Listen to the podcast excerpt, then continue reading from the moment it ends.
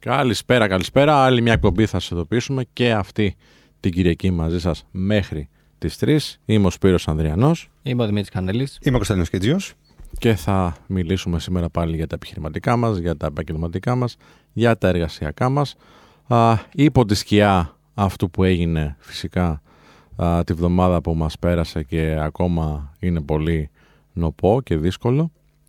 Να προσπαθήσουμε να α, μεταφέρουμε όσο μπορούμε το, το αγαπητό ακροατήριο στον κόσμο του θα σας ειδοποιήσουμε. Φυσικά έχοντας στο μυαλό μας ότι κάποιοι άνθρωποι περνάνε πάρα πάρα πολύ δύσκολα και όλη η Ελλάδα φυσικά συμπάσχει. Α, τι κάνετε παιδιά, πώς είστε, πώς περάσατε από τον Κυριακό. Όλα καλά. Ε, όσο καλά μπορεί να είναι κάποιος. Εντάξει. Νομίζω συνεχίζει να υπάρχει ένα μούδιασμα στην ατμόσφαιρα. Ε, Και θα συνεχίσει για πολύ καιρό πιστεύω. Νομίζω Δηλαδή, με τα προεκλογικά. Όλο νομίζω κάτι θα, θα γίνει. νομίζω με τα προ... ή θα... ή- Εντάξει, θα έχει και κάποια ένταση πολιτικής κρίσης από την αντιπολίτευση κτλ. που είναι πάρα πολύ λογικό να υπάρξει μια αξιοποίηση, εκμετάλλευση του γεγονότος. Αλλά πιστεύω ότι επειδή πολύ σύντομα μάλλον θα έχουμε και προκήρυξη εκλογών, Μμ. όλο αυτό το πράγμα κάπως θα. ξέρεις, θα μπει σε δεύτερη μοίρα τέλος πάντων. Αυτό θέλω να πω. Γιατί θα το φάει η επικαιρότητα. Ναι, απλά ξέρεις την παιδί, όλο και κάτι βγαίνει. Γι' αυτό πιστεύω ότι όλο θα στο θυμίζει, ρε φίλε. Κάτι θα στο θυμίζει. Να, βγήκε εκείνο, βγήκε το άλλο. Ε, βγαίνει το παράλληλο. Ξέρω, εγώ, α, τώρα γίνεται εκείνη η έρευνα. Κάπου διάβασα ότι και την Ελλάδα την παράπεμψε η Ευρωπαϊκή Ένωση τώρα για, το, για, τις, ε, για τους σιδηροδρόμους. Οπότε όλο και κάτι θα σου θυμίζει ότι έχει γίνει. Ναι, μπορεί. Ναι, έχεις δίκιο. Γι' αυτό μπορεί, και νομίζω αυτό θα να μας είναι, περάσει πολύ δύσκολο όλο αυτό. μπορεί και αυτό να είναι και ένα βασικό όχημα της, ε, της, του προεκλογικού, αν θέλεις, debate που μπορεί να Μμ. υπάρχει σε επίπεδο, σε επίπεδο αντιπολίτευσης κιόλας και τα λοιπά. Δηλαδή, ξέρεις, να είναι ένα καλό hook, ας πούμε, για να, ε, για να ματσάρουν το, την κυβέρνηση ή οτιδήποτε. Αλλά σε κάθε περίπτωση, εμένα δεν, ξέρεις τι δεν μ' αρέσει. Μμ. Να εργαλειοποιείται κάτι τέτοιο, το οποίο έχουν χαθεί τόσοι άνθρωποι αδίκως, για ψήφους ή για μικροπολιτικές ε, σκοπιμότητες κτλ. Αυτό, αυτό, αυτό είναι με χαλάει και συνήθως κάπως έτσι καταλήγει όλο αυτό το πράγμα. Γιατί όποιος και να ήταν πάνω, ακριβώς το ίδιο θα έκανε. Δηλαδή, όποια κυβέρνηση και να είχαμε, η αντιπολίτευση θα έκανε ακριβώς το ίδιο πράγμα. Θα είχε Μμμ. αφορμή να πει Α, να, κοίτα ποιοι είναι, ας πούμε, κτλ. Έχει και εσύ η κυβέρνηση σου, δεν διόρθωσες τίποτα. Εντάξει, το- δε- δεν έχω ακριβώς δει τι, κάνουν, τι λέγανε οι πολιτικοί, αλλά έχω δει διάφορα στα social από πολυκοπημένα accounts, να το πω έτσι, που το αξιοποιούν, ναι. Και ας πούμε, α, λένε τότε είχε πει αυτό ο υπουργός.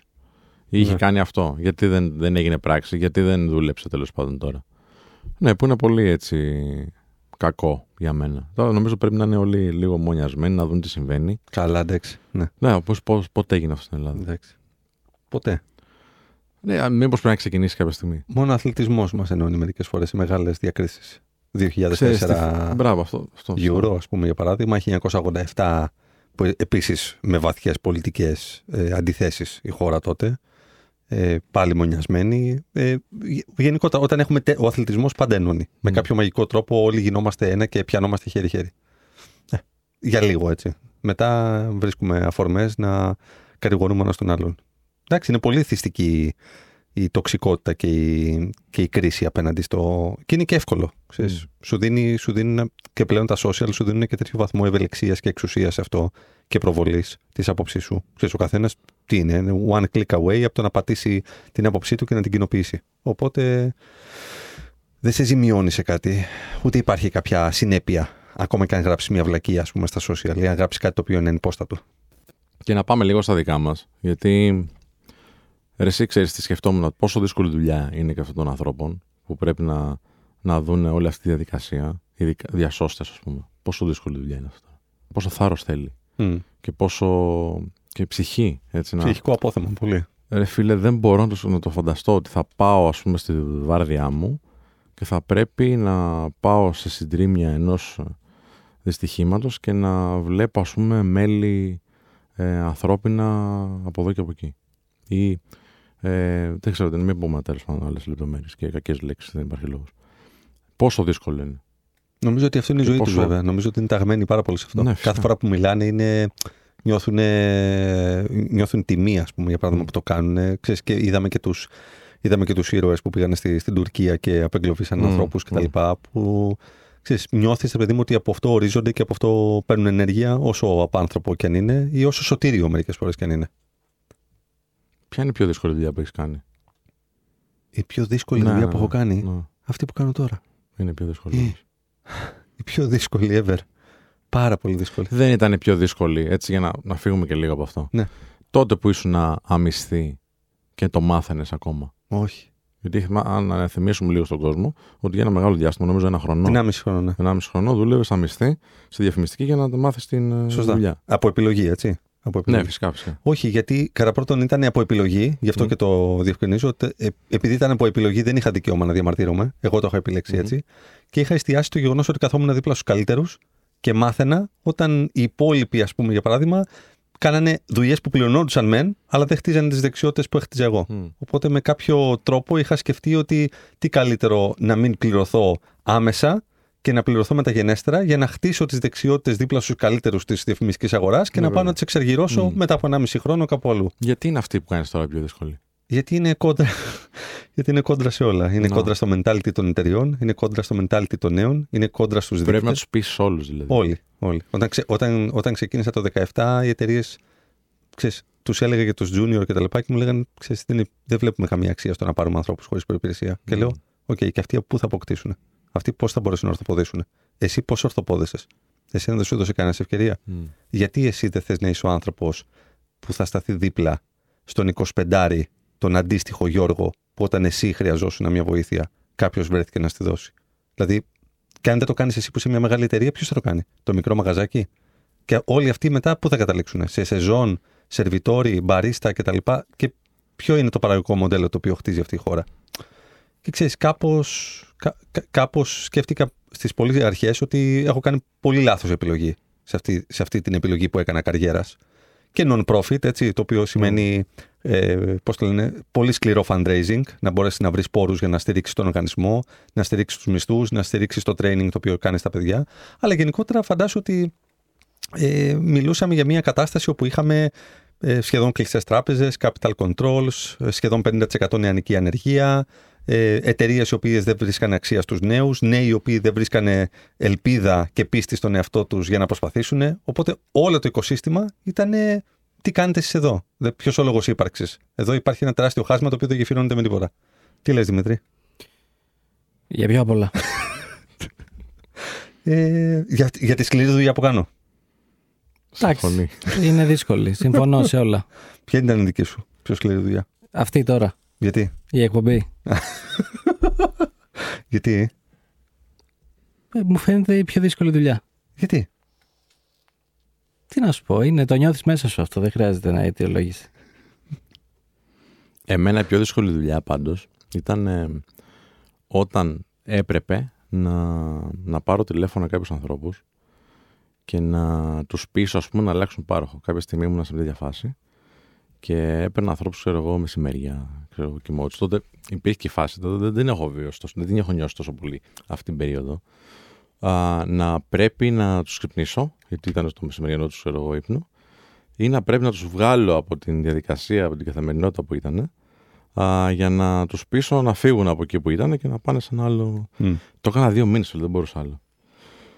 Και δεν βοήθησε βέβαια και η διοίκηση τότε της εταιρείας εκείνης που ήμουνα, ε, αλλά με βοήθησε στο ότι ξέρεις, τι, κατάλαβα πολύ γρήγορα ότι έπρεπε να βρω και άλλες επιλογές. Γιατί; Ε, γιατί τη δεύτερη, τρίτη μέρα κατάλαβα ότι δεν είναι για μένα αυτό. Δεν είναι για μένα, γιατί πιο πολύ θέλω να βοηθάω άνθρωπους παρά να τους... ε, Δεν τους βοηθήσει. Δε- Θεωρείς ότι έπαιζες Το το ρόλο. συγκεκριμένο προϊόν, συγκεκριμένη υπηρεσία, όχι. Όχι. Ναι. Οκ. Γιατί ήταν, ήταν και πολύ δύσκολο, ήταν και στα, στις αρχές τότε α, του πολύ έτσι, που, που κάνουν κάτι ε, νούμερα στην αρχή για να παίρνεις πιο φτηνές χρεώσεις ή κάτι τέτοια. Εγώ ήμουνα 18, ήταν η δεύτερη δουλειά μου, part-time τότε, ξέρεις, ψάχνω ανθρώπους απλά να σηκώνουν τηλέφωνα. Α, πήγαινα σε ένα γραφιάκι, ξέρω εγώ, ήταν λίγο λυπηρό ρε παιδί μου. Σκέψτε το έχω βάλει καν στο βιογραφικό μου αυτό. Μμ. Α, που είναι πολύ δύσκολη κιόλας δουλειά. Δηλαδή, όσοι το κάνουν είναι θαυμαστοί, πραγματικά. Α, για μένα είναι τρελά. Είναι ακατόρθωτο να το πετύχεις. Και πήγαινα σε ένα λυπηρό γραφείο εκεί πέρα στο κέντρο και προσπαθούσα να πείσω τώρα ανθρώπους να, να, τους, να, αντί να έχουν ξέρω, κάποιες χρεώσεις λιγότερες και με ένα πρόθεμα μπροστά στο νούμερο να, Μμ. να τους πείθω να το κάνουν έτσι και να είναι σε εμάς αντί για το, το main πάροχο τότε που Ναι. ήταν. Νομίζω ότι από τις πιο δύσκολες δουλειές πάντως που, που μπορεί να υπάρξουν έχει να κάνει με τη διαχείριση ανθρώπων. Πέρα δηλαδή από τα tasks. Γιατί αυτό δεν ξέρω αν είναι δύσκολο ή ασύμβατο με σένα. Νομίζω ότι αν, αν ήταν. Αν είχες αδήριτη ανάγκη να το κάνεις, θα το έκανες ακόμα και αν δεν σου άρεσε. OK, Mm. OK. Γιατί δεν είναι τόσο δύσκολο όσο είναι ασύμβατο με το ότι ξέρεις, δεν παράγω, δεν βοηθάω, δεν κάνω. Αλλά νομίζω ότι η διαχείριση ανθρώπων είναι κάτι το οποίο είναι πάρα πολύ δύσκολο. Δηλαδή, όσο ανεβαίνεις layer και όσο ανεβαίνεις κατηγορία στη ζωή σου, Mm. είτε γίνεσαι επιχειρηματίας, είτε ανεβαίνεις σε, σε ιεραρχία στην εταιρεία, όπου όσο ανεβαίνεις σε ιεραρχία, να το υπενθυμίσουμε αυτό, δεν αυξάνονται τόσο τα tasks, αυ- αυξάνεται η ευθύνη του ανθρώπου να προσέχει τους ανθρώπους που διαχειρίζονται τα tasks. Ε, είναι εξαιρετικά δύσκολο γιατί έχεις να Mm. κάνεις με, με ανθρώπους που είναι διαφορετικοί μεταξύ τους, που έχουν διαφορετικά θέλω, που έχουν διαφορετικές ατζέντες στο μυαλό τους για το πώς βλέπουν την εταιρεία, για το πού θέλουν να φτάσουν μες στην εταιρεία, Μμ. για το πώς βλέπουν τον συνάδελφό τους, για τα ψυχολογικά τα οποία μπορεί να έχουν. Και πρέπει να είσαι εκεί για να τα ακούσεις όλα αυτά τα πράγματα, γιατί αν δεν τον έχεις σε μια ισορροπία τον άνθρωπο και τον εργαζόμενο, δεν μπορεί να σου υπερπαράξει κιόλας. Και θα σου υπερπαράξει σε ένα μικρό περιβάλλον και σε ένα μικρό διάστημα. Αν θέλεις να έχεις ένας sustainability, μια διάρκεια, πρέπει με κάποιο τρόπο να είσαι κοντά του και να, να έχεις να έχεις ανοιχτά αυτιά. Και αυτό είναι αρκετά, είναι αρκετά ψυχοφθόρο. Μμ. Είναι, δεν, δηλαδή, εμένα με δυσκολεύει αρκετά. Ενώ μου αρέσει, γιατί υπάρχει ένα potential και βλέπεις ότι α, αν διορθώσω αυτό και αυτό και αυτό, ή αν κάνω αυτό σε αυτόν τον άνθρωπο, κατε, κατευθείαν θα ανοίξει μια κάνουλα με επιπλέον potential. Μμ. Αλλά για να το κάνεις όλο αυτό θέλει πολύ σκάψιμο, θέλει πολύ grinding, θέλει, θέλει ώρες να δαπανίσει. Και πέρα από ώρες, που μπορεί να θέλει πολύ λιγότερη ώρα, θέλει πολύ, πολύ περισσότερη ενέργεια. Άρα είναι πολύ energy drainer αυτό το πράγμα. Σε σχέση με το να έχεις πέντε tasks μες στην ημέρα. Που θα τα κάνεις project management καλό, θα κάνεις ένα καλό time management, θα τα κάνεις και τελείωσε. Και αν θες, θα σου αναπτύξουν και τις τεχνικές σου δεξιότητες για να το κάνεις λίγο καλύτερα. Όλο το υπόλοιπο είναι soft skilling τελείως. Μμ. Μμ. Είναι ενσυναίσθηση, είναι συμπόνια, είναι κριτική σκέψη για το πότε να το προσεγγίσεις, είναι επικοινωνία κτλ. κτλ. Διαφωνώ, φίλες, σε όλο. Αλήθεια, ε; Ναι. Για πες. Ε, πάμε σε ένα διάλειμμα και θα τα πούμε μετά. 989 Αλφα Radio, επιστρέψαμε. Είναι εκπομπή, θα σας ειδοποιήσουμε και μπαίνουμε στο δεύτερο τέταρτο της εκπομπής μας. Συζητούσαμε πριν για τις δύσκολες δουλειές που έχουμε κάνει και έχω να πω κι άλλα εγώ, παιδιά. Αλλά είχαμε μείνει στο κομμάτι ότι ε, οι άνθρωποι, ξέρεις, έχουν ένα πλάνο τέλος πάντων και σε κάποια πράγματα διαφωνεί ο Δημήτρης και μας άφησε με cliffhanger από το προηγούμενο τέταρτο. Οπότε να ακούσουμε λίγο τι έχει να πει και που διαφωνεί. Εγώ νομίζω ότι όλα αυτά που λέτε ανήκουν σε μια φούσκα ε, της αγοράς εργασίας και της εικόνας που έχουμε εμείς. Δηλαδή, η δι- πιο δύσκολη δουλειά ένας ε, CEO και ένας manager που έχει να διαχειριστεί 400 ανθρώπους, ε, εντάξει δεν νομίζω. Η πιο δύσκολη δουλειά είναι ο ψαράς που βγαίνει 5 ώρα το πρωί και άμα δεν φέρει ψάρια πίσω, στο τέλος του μήνα θα πάει ο ΑΕΔ. Η πιο δύσκολη δουλειά είναι ο οικοδόμος, ο οποίος, άμα δεχτεί σωστά την πολυκατοικία, μάλλον θα πάει και αυτός, δεν θα ξέρει τι να κάνει τα παιδιά του. Ε, θέλω να πω, ρε παιδί μου, ότι πολλές φορές βλέπουμε την αγορά εργασίας από το πρίσμα το δικό μας, ότι τι μου φαίνεται εμένα πιο δύσκολο, ότι α, κοίτα τι κάνει. Αυτός διαχειρίζεται έναν οργανισμό με 600 άτομα. Που, που πραγματικά δεν πρέπει να κοιμάται το βράδυ. Ισχύει. Αλλά νομίζω εξαρτάται τις, τι κλίμακα βάζεις δίπλα, εννοώ με το που κάνεις σύγκριση. Κατά πρώτον, θα πρέπει να διαχωρίσουμε τα white collar και τα blue collar jobs. Άρα αυτή η εκπομπή γενικότερα, ναι, ασχολείται πολύ περισσότερο με τα white collar jobs, τα οποία είναι α, οι λεγόμενες θέσεις γραφείου. Έτσι. Άρα, γενικότερα, όταν λέμε το κομμάτι του business και της αγοράς εργασίας στο business, εννοούμε κατά κύριο λόγο white collar. Άρα, οργανικές θέσεις γραφείου. Αυτές που αναφέρεις είναι οι blue collar, οι οποίες προφανώς και έχουν πολύ high expertise, δηλαδή και, ε, και πρέπει να είσαι ειδήμων σε αυτό και πρέπει να έχεις με κάποιο τρόπο φάει τα χρόνια σου και να το κάνεις και καλά. Άρα έχει πολύ τεχνικές δεξιότητες, δεν έχει καθόλου soft skilling. Έτσι. Οπότε δεν είναι ότι δεν μπορεί να βάλεις στη σύγκριση ένα CEO με ένα ψαρά. Αλλά θα σου πω ότι πόσους CEOs έχουμε δει στην Ελλάδα οι οποίοι έχουν καθαιρεθεί νύχτα γιατί οδηγήσαν την εταιρεία στα βράχια; Πολλούς. Και τους ψαρέψαν ψαράδες μετά. Εντάξει, κοίτα, για να πάω πίσω στην ερώτηση και να σου απαντήσω δικαιολογώντας με, η ερώτηση ήταν ε, ποια θεωρείς δύσκολη δουλειά; Δεν κάναμε διαχωρισμό. Ήταν γενική ερώτηση. ποια, ποια δουλειά, εγώ την έκανα την ερώτηση, ποια δουλειά έχετε κάνει που ήταν δύσκολη; Και μετά το ανέπτυξε το, Ναι. το, το συλλογισμό του του Κωνσταντίνου. Συμφωνείς όμως το ποια είναι η πιο δύσκολη δουλειά θα πρέπει να μπει σε κατηγοριοποίηση white και blue collar; Δεν μπορεί να συνδέεις αυτά τα δύο, τα δύο διαφορετικά οικοσυστήματα εργασιών. Δεν είναι το ίδιο άνθρωπος ο οποίος δουλεύει στο εργοστάσιο με τις μπαταρίες λιθίου και τρώει όλη την ημέρα τη σκόνη στα μούτρα για να μπορέσει ουσιαστικά να παραχθεί αυτή η μπαταρία με τον άνθρωπο. Πρόσεξε τώρα να το κάνουμε και εικόνα. Με το CEO που είναι στην καρεκλάρα του, στο γραφείο του, το οποίο μόνο το γραφείο του είναι 100 τετραγωνικά και έχει και τρεις γραμματείς κτλ. Και, και λες, Αχ, χλίδα. Δεν είναι ακριβώς έτσι. Αυτό λέω, δεν είναι το ίδιο, αλλά να διαχωριστούν ναι, αλλά δυσκολεύομαι να πιστέψω ότι τουλάχιστον στο δικό μου μυαλό δεν υπάρχει universe, ε, κόσμος, στο οποίο η δουλειά ενός CEO είναι πιο δύσκολη.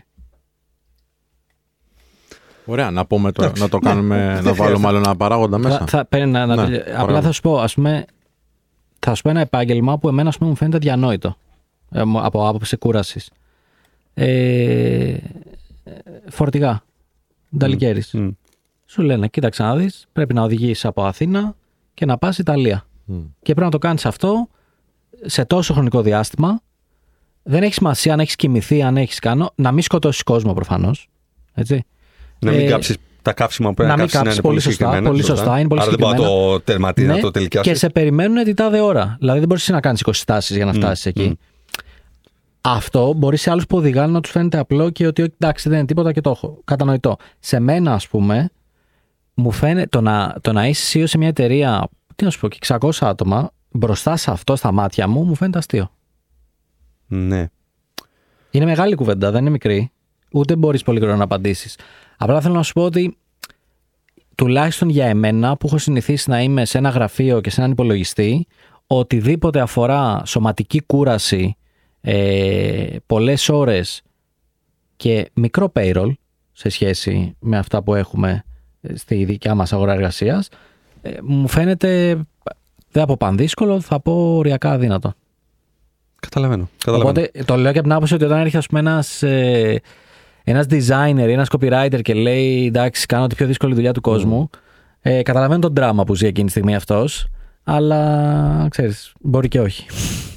Ναι, μπορεί και όχι. Απλά ε, ξα- ξαναλέω, γι' αυτό υπάρχει αυτός ο διαχωρισμός παγκοσμίως στο white και στο blue collar.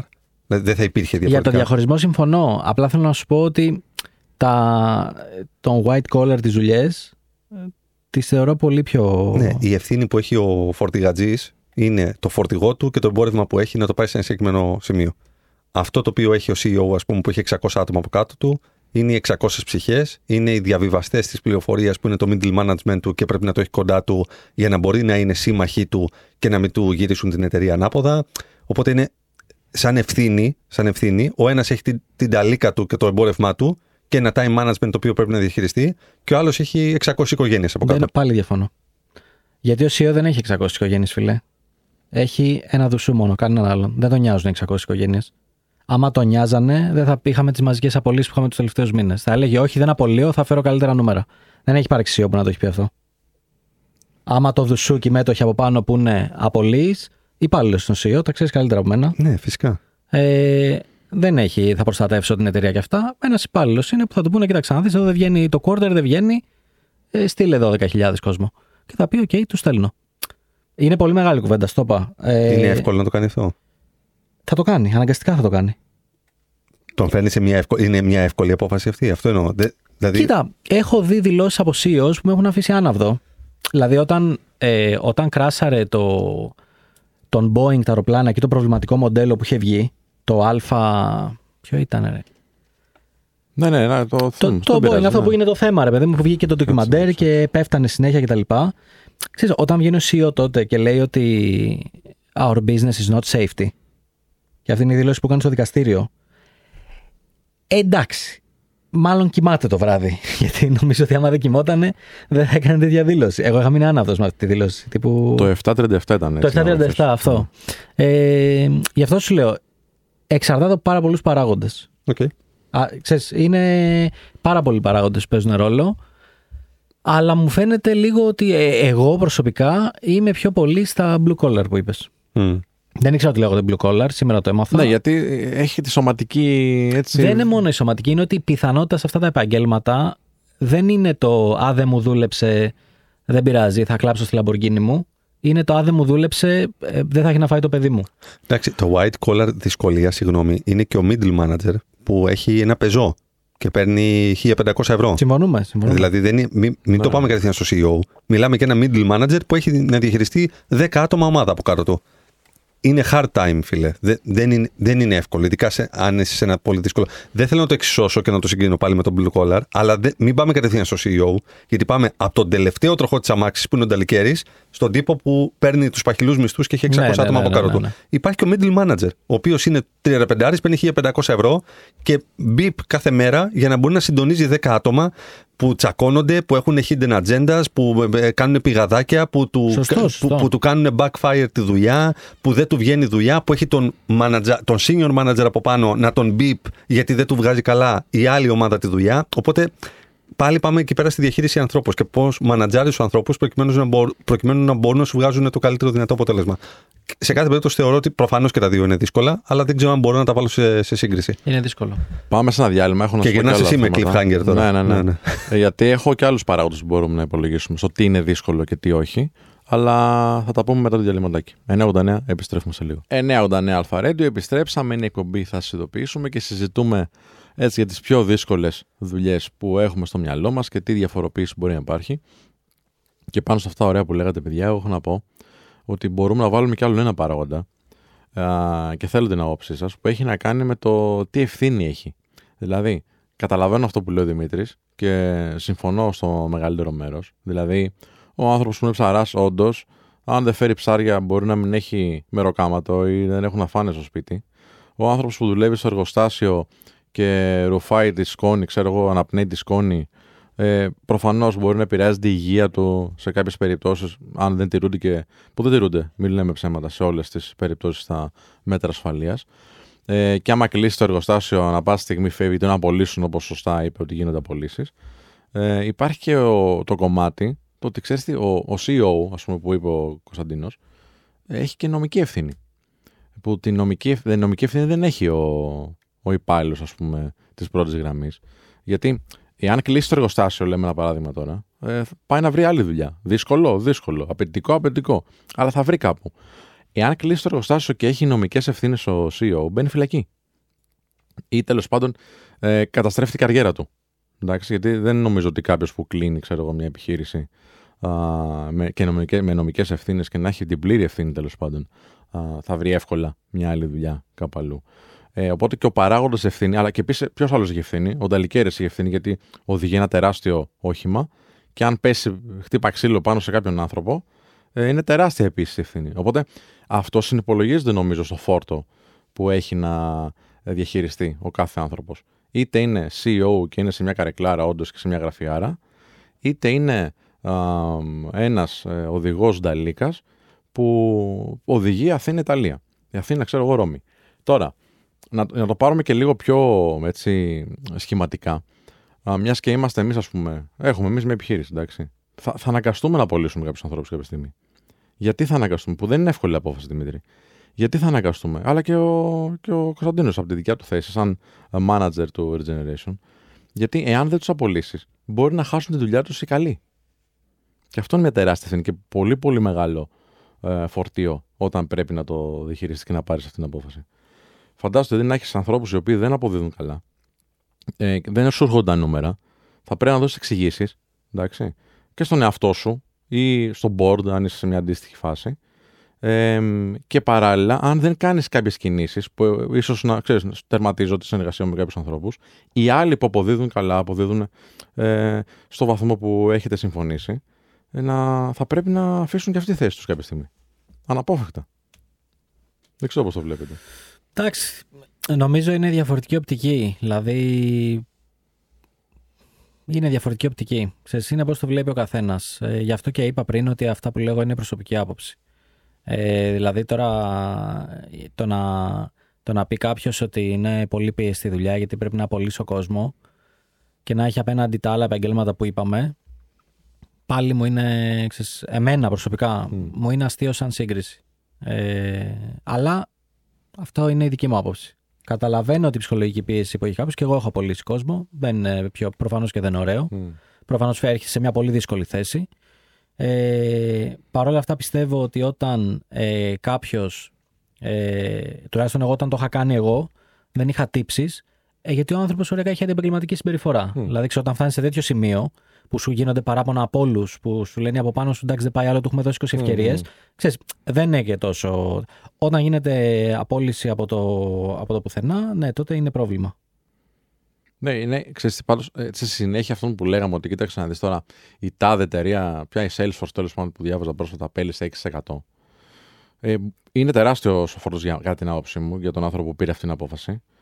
Ε, αλλά για σκέψου να πρέπει να κλείσει τη Salesforce. Θα ήταν ακόμα πιο μεγάλη η, η δυσκολία. Γιατί α, εν τέλει θα προσπαθήσω να είμαι καλός ή να ε, πω όντως, ξέρεις αυτό που είπες πριν, ρε παιδί μου, θα φέρω καλύτερα νούμερα, άφησου αυτούς. Ε, και να μην το κάνεις ποτέ. Α, οπότε έπρεπε αυτοί οι άνθρωποι να ε, μπουν στη διαδικασία να βρουν, ξέρω εγώ, όλη η άλλη δουλειά, όχι μόνο το 6%. Ε, ε, ξέρεις κάτι, αυτό που, που θέλω να πω κατά κύριο λόγο είναι ότι δεν πάει να πει ότι επειδή αναφέρουμε κάποιες δύσκολες δουλειές, πάει να πει ότι οι υπόλοιπες είναι εύκολες. Δηλαδή, okay, είναι τον άνθρωπο που πουλάει φρούτα, ας πούμε, σε λαϊκές αγορές και κάθε μέρα πρέπει να ξυπνάει, δεν ξέρω και εγώ τι ώρα το πρωί, να πηγαίνει να στείνει τον πάγκο του. Με 40 βαθμούς, με βροχή, με κρύο, με οτιδήποτε κτλ. Δηλαδή, τι είναι αυτό, είναι, είναι εύκολο. Ε, δύσκολο, ρε φίλε, πολύ δύσκολο. Θέλω να πω, η κάθε δουλειά έχει τη δυσκολία της και γι' αυτό έχει και αυτή τη λέξη και γι' αυτό πάρα πολλές φορές γίνονται και αυτές οι συζητήσεις. Γι' αυτό καταλήγουμε να κάνουμε και διαφορετικέ εκπομπές. Mm. Άμα, ήταν, άμα ήταν δύο οι δύσκολες δουλειές, θα πηγαίναμε όλοι οι υπόλοιποι τέλος πάντων, θα επιλέγαμε να πηγαίνουμε στις εύκολες. Όλες οι δουλειές έχουν την ευκολία τους.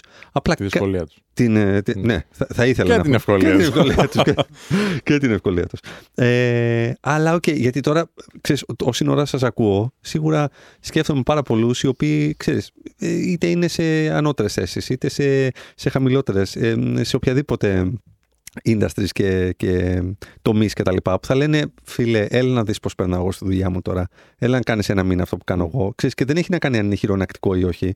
Ε, έλα να δεις που εγώ, ξέρω, εγώ κάθε μέρα πρέπει να, να πηγαίνω από την Αθήνα μέχρι τα Ινόφυτα, ας πούμε, γιατί είμαι στο εργοστάσιο και κάθε μέρα πρέπει να τρώω την κίνηση το ένα το Άρα ο κάθε ένας, επειδή ζει στο μικρό κοσμό του, έχει βαθμούς δυσκολίας που θα ήθελε με κάποιο τρόπο να μην έχει και σε αυτή τη ζωή γενικότερα mm. ζηλεύουμε σχεδόν πάντα και αυτό που δεν έχουμε. Έτσι. Δηλαδή λέμε, Α, κοίτα που ο Σπύρος ας πούμε, έχει τη δική του εταιρεία και ε, μπνέει τον κόσμο, ας πούμε, για παράδειγμα. Και εντάξει, τι είναι αυτό, ας πούμε, αέρας κοπανιστός. Τι αέρας κοπανιστός. Ξέρεις αυτός ο άνθρωπος για να μπορέσει να το κάνει αυτό το πράγμα και να φτάσει στο σημείο να μπορεί να επηρεάσει τη ζωή και τις αποφάσεις ενός ανθρώπου τι βιβλία έχει καταναλώσει, τι γνώσεις πρέπει να έχει όχι μόνο διαβάσει, αλλά να έχει ε, εμπεδώσει μέσα του, να τις έχει κάνει βίωμα, να μπορεί να τις μεταλαμπαδεύσει και να έχει και την ενέργεια να στο μεταδώσει με αυτόν τον τρόπο. Άρα, ξέρεις, κάποια πράγματα μπορεί να είναι λίγο πιο άειλα, έτσι, και να μην έχει τη χειρονακτική εργασία, να μην έχει τη σωματική διάπλαση ή δύναμη, αλλά μπορεί να σου τρώει τέτοιο, τέτοια ενέργεια ή μπορεί να είναι τόσο ψυχοφθόρο μέσα σου, οι 600 άνθρωποι, ας πούμε, για παράδειγμα, που διαχειρίζεσαι, και ο φόβος του ότι έρχεται μια μεγάλη κρίση και, ένα,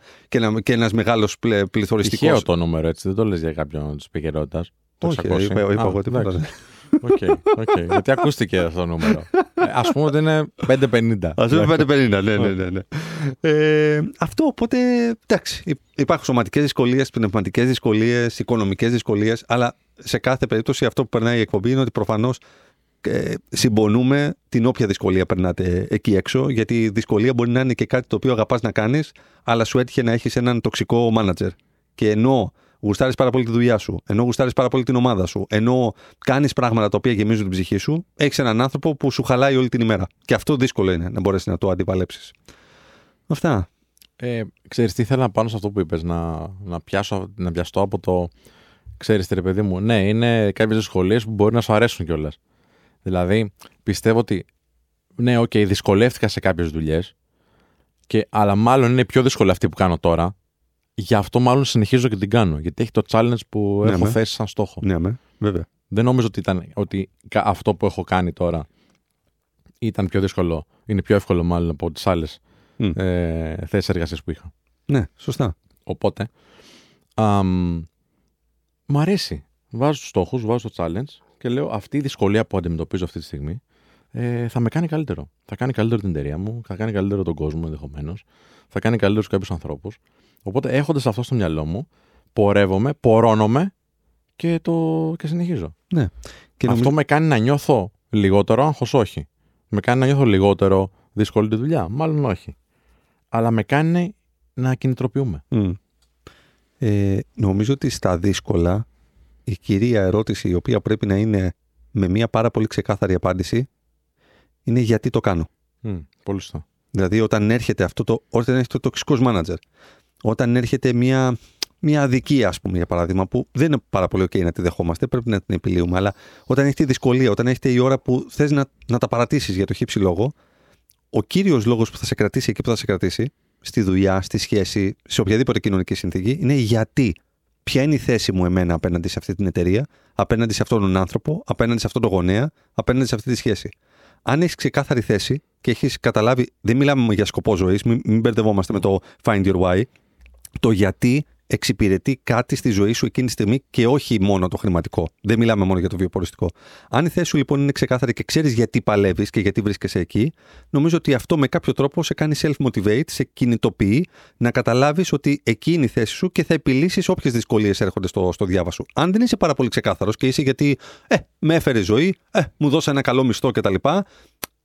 Μάλλον δεν είναι αρκετός ο λόγος για να μπορέσεις να αντέξεις όλες αυτές τις δυσκολίες και αυτό δεν σημαίνει ότι δεν είσαι ικανός. Θα πας κάπου αλλού. It's okay. Δηλαδή δεν χάνεται κανείς που θέλει να δουλέψει. Απλά το ριζωμένα, το, ρι- το, το βαθιά ριζωμένο γιατί σου, εμένα, ας πούμε, για παράδειγμα, με έχει βοηθήσει πάρα πολύ στο Regeneration που έχω, είχα άπειρες αφορμές να την κάνω. Γιατί βρέθηκα σε, πάρα, σε, σε, σε δυσκολίες οι οποίες ήταν σχεδόν ανυπέρβλητες. Εκεί έκανα ένα, ένα, ένα self-reflection, έκανα μια δική μου ενδοσκόπηση και ξέρεις, έδωσε μια απάντηση στο γιατί αξίζει να συνεχίσω να παλεύω για αυτό το πράγμα.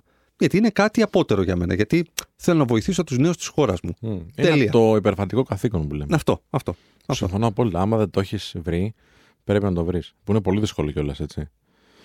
Είναι Και πολύ. είναι πολύ δύσκολο γιατί ίσως οι συνθήκες να μην στο επιτρέψουν, ίσως να μην το έχεις βρει ακόμα, να μην ξέρεις, ας πούμε, το δικό σου γιατί, όπως είπες. Και ο Σάινεκ τα λέει πολύ ωραία Μμ. και στο, στο, στο χρυσό κύκλο, Golden Μμ. Circle.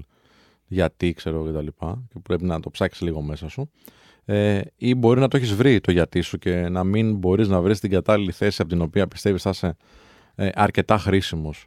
Ή τέλος πάντων θα έχεις τα όπλα και τις τις δυναμικές που θα μπορέσεις να, τα, να τις αξιοποιήσεις για να φέρεις εις πέρα στην αποστολή ε, ή η αποστολή να μην είναι πολύ καθαρή. Mm. Ακριβώς. Αυτό μπορεί να, είναι πολύ, μπορεί να είναι πολύ σκονισμένη. Μπορεί να, μην είναι, να είναι κάτι θολό. Και το γιατί σου, ε, αγαπητό κοινό, μην, μην, μην περιμένετε κάποιος να σας το φέρει μπροστά σας. Δηλαδή πρέπει να το, πρέπει το- να το αναζητάτε και να το ψάχνετε κάθε μέρα. Εκεί που είστε, με τις διαδράσεις που κάνετε, με την κοινωνικοποίηση που κάνετε, με τη δουλειά που κάνετε, με τους συναδέλφους που έχετε, με το function που έχετε σε αυτή την εταιρεία. Δεν έχει να κάνει μόνο με το αν βοηθάτε τους νέους ή όχι. Μπορεί να είστε σε μια εταιρεία με καλλιτικά, να είστε σε μια εταιρεία ομορφιάς. Και το γιατί σου να είναι να συνεχίσω να ομορφαίνω τον κόσμο. Να συνεχίσω να συντελώ στην, στη- στον καλοπισμό της γυναίκας. Αυτό είναι, είναι ένα βαθύ γιατί που συνεχίζει σε μια εταιρεία η οποία μπορεί να είναι μεγάλη, μπορεί να είναι πολυεθνική, αλλά μπορεί να έχει ένα πολύ σκληρό περιβάλλον, να έχει ε, σκληρά ωράρια, να έχει ένα σκληρό αφεντικό. Αλλά είσαι εκεί για αυτόν τον λόγο. Είσαι εκεί γιατί στο τέλος της ημέρας βλέπεις ότι με την παροχή των υπηρεσιών σου και τα προϊόντα τα οποία παράγει η εταιρεία σου, ε, οι γυναίκες και ο κόσμος ο οποίος το επιλέγει ε, γίνονται πιο όμορφες. Και το διασκεδάζουν και το απολαμβάνουν και βγάζουν τις selfies τους και νιώθουν μεγαλύτερη αυτοπεποίθηση. Και θες να βλέπεις τον κόσμο με μεγαλύτερη αυτοπεποίθηση. Ε, θέλει όμως. Θέλει deep dive που λέμε. Θέλει να βουτήξει βαθιά σε αυτό που κάνεις. Όχι να πεις, ε, Εγώ τι είμαι, B2B manager στην εταιρεία καλλιτικών τάδε. Δεν είναι αυτό. Δεν αρκεί αυτό για να σου δώσει ένα γιατί. Αυτά. Πάμε σε διαλυματάκι. Η Βασίλισσα κρούει τον κόδωνα του κινδύνου. Φύγαμε για διαλυματάκι και επανερχόμαστε. 989 Αλφα Radio. 989 Αλφα Radio, επιστρέψαμε. Είναι η εκπομπή, θα σα ειδοποιήσουμε. Με Κωνσταντίνο Κίτζο, Δημήτρη Κανέλη και Σπύρο Ανδριανό πίσω από το μικρόφωνα. Την Ατάσα Δαμοπούλου, τη Βασίλισσα στην κονσόλα του ήχου. Και το Γιάννη το Μεϊδάνη πίσω από τις κάμερες. Και μιας και συζητούσαμε για δύσκολες δουλειές, δύσκολες εργασίες, θέλω να αναφέρω στο τραπέζι εδώ της παρέας το... τις δύσκολες βάρδιες. Γιατί η εργασία έχει. έχει. Έλα, Παίζει ο, σώστε, δεν πειράζει. παίζει ο Κανέλης με Σώστε. το αυτό του. Με το το, μικρόφωνο με το του. μικρόφωνο Με του. το- με το Σούπερ, ματσόκι φίλε, του. δύσκολη δουλειά. Είναι εύκολο να σηκώσει το μικρόφωνο. Να το σηκώσω εγώ. Λοιπόν, έχετε, ας πούμε έχετε δουλέψει τότε σε βάρδιες πέραν του 9-5, ξέρω εγώ, 9-6 κτλ. Ενώ σε εργασίες που ήσταν ε, εργαζόμενοι.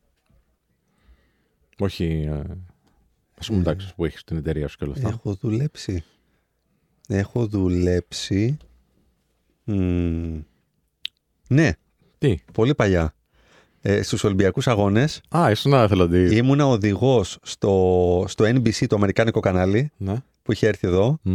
ε, για την κάλυψη και ήμουνα οδηγός των ε, δημοσιογράφων. Τυχαία ήσουν στο NBC, Τι εννοείς, στο τι- αμερικάνικο. ε, εντάξει. Τυχαία. Γιατί δεν ήσουν στο ιρανικό τάδε. Μυρίζομαι βίσμα. Μυρίζομαι βίσμα. όχι, Ακόμα και όχι στους βίσμα. Ολυμπιακούς ο Πώς το Κίτζος, λέει, πώς- δίκτυο. ε, έβαλε- Business networking Ναι, μυρίζομαι. Α- Ακόμα και στους Ολυμπιακούς ο Κίτζο έβαλε την Αθηνά και το Φίβο. Έτσι δεν λεγόταν. Σπύρο, τα... Ναι. Μα, μα γίνεται να Έβαλε- πάω εγώ σε αυτά Έβαλε τα. την Αθηνά και το Φίβο να τον φτιάξουν. Πώς δεν μας είπε, μετέφερα την Αθηνά και το Φίβο, ξέρω εγώ. Τους έκανα γύρω-γύρω από τα Ο στάδια. προσωπικός οδηγός. Οπότε εκεί είχαμε, είχαμε βάρδιες που πολλές φορές ήταν και μεταμεσονυχτίες. Αυτό. Τι λες, ρε φίλε. Τι έχει- Άσε μας, ρε φίλε. Τι έχει τραβήξει αυτή- Τι ήθελα, τι ήθελα και είπα ότι έχω κάνει, τι ήθελα και το είπα. Τι έχει τραβήξει αυτή η ψυχούλα, ένας Θεός ξέρει. Ε, τότε 175 κιλά έγερνε το μάξι. Εγώ δεν έχω δουλέψει σε δουλειά με βάρδιες. Έχω, Αλήθεια. έχω Καμία. δουλέψει. σ- Όχι, όχι. Έχω δουλέψει σε δουλειά που ήταν ε, πάρα πολλές ώρες και σουκού. Μμ. Οπότε Α, μπορεί κάποιος ε, να πει. Αλλά με υπεροριακά υποτίθεται και καλά. Ε, μπορεί να ήταν ο Μμ. γέροντας Βαρδίσιος. Ήταν σαν να έχουμε βάρδιε, αλλά δεν είχαμε, ρε παιδί μου. Ε, ναι, αλλά ήταν κάθε μέρα. Έτσι. Δεν Μμ, λέω ότι μια μμ. φορά έτυχε κάτι σαν πολύ. Ήταν κάθε μέρα για πάρα πολύ καιρό. Δουλεύαμε ε, σταθερά 10-12 ώρες 7x7. Ε, Εντάξει, αυτό είναι δύσκολο πολύ. Ρε. Αυτό είναι πιο δύσκολο από βάρδις. Είναι αλήθεια. Ε, οπότε είναι σαν να έκανες τη χειρότερη βάρδια. Γιατί είναι τόσες ώρες και είναι και συνέχεια. Δεν έχεις Ναι, ναι, ναι, κάπως ναι, να ναι. ξεκουραστείς. Και δεν νομίζω ότι φτάνει αν έχεις 12 ώρες πάνω σου. Ότι φτάνουν 5-6 ώρες μετά μέχρι να κοιμηθείς. Να κάνεις 2-3 πράγματα για σένα, να αποφορτιστείς κάπως και να κοιμηθείς και 5 ώρες. Ξέρω πώς είπα τώρα. Βγαίνουν 70 ώρες βγαίνουν η μέρα. Να, να σου πω ότι πιστεύω σε αυτό και μετά μας λες και για εσένα, για τις βαρδιές σου. Ο, πιστεύω ότι κάποια πράγματα είναι στο μυαλό. Μμ. Δηλαδή, αν το μυαλό συνηθίσει ότι τώρα. δουλ- Αυτό είναι. Δεν. Πώς να το πω, δεν είναι 12 ώρες μετά, είσαι 8 ώρες, οπότε λες, Α, με πιέστηκα εκεί να ξεκουραστώ κτλ. Άμα συνηθίσει σε μια κατάσταση υπερκόπωσης, δεν λέω ότι είναι υγιεινό έτσι προς Θεού, αλλά άμα συνηθίσει σε μια κατάσταση υπερκόπωσης, μετά συνηθίζεις τέλος. Λες αυτή είναι. Ναι, η αυτό ζωή. είναι. Αυτό είναι. Όπως είναι στην, ε, στην Ιαπωνία, νομίζω είναι η κουλτούρα έτσι. Μπράβο, Όχι, σίγουρα μπράβο, είναι μπράβο, έτσι. μπράβο, ναι. Ε, αλλά οι άνθρωποι εκεί πέρα το έχουν μέσα στην καθημερινότητά τους και κοιμούνται στα τρένα, ρε φίλε. Εντάξει, δεν νομίζω ότι χρειάζεται στις δυτικές κοινωνίες να φτάσουμε εκεί. Παρ' όλα αυτά, συμφωνώ από όλε αυτό που λες. Συνηθίζεις να είσαι σε μια κατάσταση συνεχούς εγρήγορσης ή σε μια κατάσταση συνεχούς εργασιακής μανίας. Βέβαια, έχει να κάνει και με τι δουλειά κάνεις, τι θέση έχεις. Το ότι είσαι συνέχεια στη δουλειά δεν σημαίνει ότι εργάζεσαι ή ότι είσαι παραγωγικός, έτσι, προφανώς. Αυτό ναι. Ε, πολύ σημασία αυτό. Ναι, Το να είσαι το, το present versus productive. ναι. Δεν πληρώνεσαι για να είσαι παρόν σε μια Σωστά. δουλειά, σε μια εταιρεία. Πληρώνεσαι για να είσαι εκεί και να παράγεις. Και επίσης, εδώ θέλω να θίξω μια μανία, μια μόδα, μια κουλτούρα που έχει έρθει προς, από δυτικά, γιατί είπαμε τα ανατολικά, που έχει να κάνει με το keeping busy. Να είσαι δηλαδή συνεχώς σε μια διαδικασία να, να είσαι απασχολημένος, γιατί έτσι νομίζεις ότι είσαι πιο επιτυχημένος. Σωστά. Που το θεωρώ μεγάλη χαζομάρα. Εντελώς. Να είσαι απασχολημένος για να είσαι παραγωγικός. Να είσαι απασχολημένος και με πράγματα τα οποία είναι διαφορετικά μεταξύ τους για να αλλάζεις και λίγο παραστάσεις. Δηλαδή, ναι, ρε παιδί μου, και εγώ δουλεύω 12 ώρες την ημέρα. Ε, δεν το κάνω επίτηδες, εντάξει. Θα ήθελα να δουλεύω λιγότερες, αν μπορέσω να το κάνω. Και δουλεύω προς τα εκεί. Αλλά ξέρεις, μέσα στην ημέρα μου θα βάλω την εκπομπή που κάνουμε τώρα, ξέρω εγώ. Θα βάλω, ξέρω εγώ, κάποιο meeting, κάποιο lunch, έτσι. Θα βάλω ε, συναντήσεις με την ομάδα μου. Θα βάλω συναντήσεις με πελάτες μου. Θα κάνω δύο πράγματα τα οποία θα είναι εντελώς διαφορετικά μεταξύ τους. Αν είσαι 12 ώρες συνεχώς στο γραφείο, για- γιατί πρέπει να βγει εκείνη η καμπάνια ε, και, και ορίζεται από σένα αυτό το πράγμα, ε, νομίζω ότι είναι κακό. Καλά, γενικότερα έχω βαρεθεί το. που όλοι τέλος πάντων όταν τους μιλάς στο τηλέφωνο είναι σε φάση άστο, άστο, πίζω, πίζω. Δεν, ε, δεν... Μπορεί να πίζουν, ρε φίλε. Ναι, είναι και λίγο μόδα. Είναι και λίγο μόδα. δεν όμως, πίζουν όλοι, συμφωνώ. φίλε. Μμ. Όλοι δεν πίζουν. Και σε τέτοιο βαθμό, ώστε το πρώτο πράγμα που θα πεις να μην είναι εδώ, ξέρω Θεό, είμαι καλά, αλλά πίζω. Ή Νομίζω, νομίζω, sorry, sorry, Παρακαλώ, παρακαλώ. νομίζω ότι ρε, εσύ είναι πολύ διαφορετικό το capacity του καθενός. Ναι. Το πίζω το δικό μου Ναι. μπορεί να είναι το 300% του άλλου. Σωστό. Ο άλλος μπορεί να έχει συνηθίσει, και αυτό ισχύει για τις νεα- πιο νεαρές ηλικίες που βλέπω ότι και στη, και στη δική μου εταιρεία, σε νεαρές ηλικίες, άμα τους πεις θα κάτσεις μια ώρα παραπάνω, δεν κάθονται. Μμ. Είναι εγώ Μμ. 6 ώρα σχολάω. Ε, 17 και 59 έχω φύγει. Τέλος. That's it. Δεν είναι καν να κάνουμε negotiations η φάση. Οπότε Πολύ θέλω- έτσι. Πολύ έτσι. Πάρα πολύ. Ναι, γιατί ε, κουνάει το κεφάλι ο Κίτσος λίγο α, με Full, αμφισβήτηση. full. Όχι. Με, Απογοήτευση. με, με θλίψη. Με Α, α, απογοήτευση. νόμιζα ότι. Εγώ συμφωνώ πολύ στο που λέει. Εννοείται τι εγώ, τι να πω. ναι, ναι, ναι, οκ. Ναι, ναι. Ε, και ξέρεις τι, μετά από εκεί αρχίζει και πέφτει ο άλλος και λέει: Ωπ, φίλε, τώρα έχω κάτσει 10 λεπτά παραπάνω, δεν θα πρέπει να είμαι εδώ. Οπότε και είναι και το mental που έλεγε το πνευματικό ο Δημήτρης πριν. Ε, Παρ' όλα αυτά, εγώ θα σου πω ότι επειδή οι άνθρωποι σκέφτονται και διαφορετικά, ας πούμε, εγώ βλέπω τον Χρήστο, το συνεταιρό μου, που κάνει τα πράγματα σηριακά. Δηλαδή, δεν μπορεί να κάνει τόσο εύκολα multitasking. Μμ. Του αρέσει αυτό να γίνει πρώτα, μετά να γίνει αυτό και το συζητάμε συνέχεια τέλος πάντων, έτσι. Ενώ εγώ βλέπω αυτά που κάνει και τα δύο που έκανε μέσα στην ημέρα και λέω ρε φιλέ, τι σε κούρασες ξέρω από αυτό. Μμ. Μέσα στο δικό μου μυαλό. Απ' την άλλη, μπορεί να βλέπει αυτός κάτι που κάνω εγώ και σου λέει δεν το, δεν το κάνεις focus όπως πρέπει. Μμ. Ε, και να, ότι πίζει διαφορετικά σε σχέση με τον Χρήστο ή ο, ο Σπύρος αντίστοιχα με τον Αυτό Χρήστο; το κάνω και εγώ να ξέρεις. Αλλά σε συγκεκριμένα πράγματα. Δηλαδή στις παρουσιάσεις δεν μπορώ μέσα στην ημέρα να φτιάξω παρουσίαση. Δεν μπορώ μέσα στην ημέρα να φτιάχνω παρουσίαση και να απαντάω σε email και να Μμμ, σηκώσω μμμ. τηλέφωνο. Για να φτιάξω παρουσίαση πρέπει να έχω 3-4 ώρες που να είμαι focus μόνο εκεί.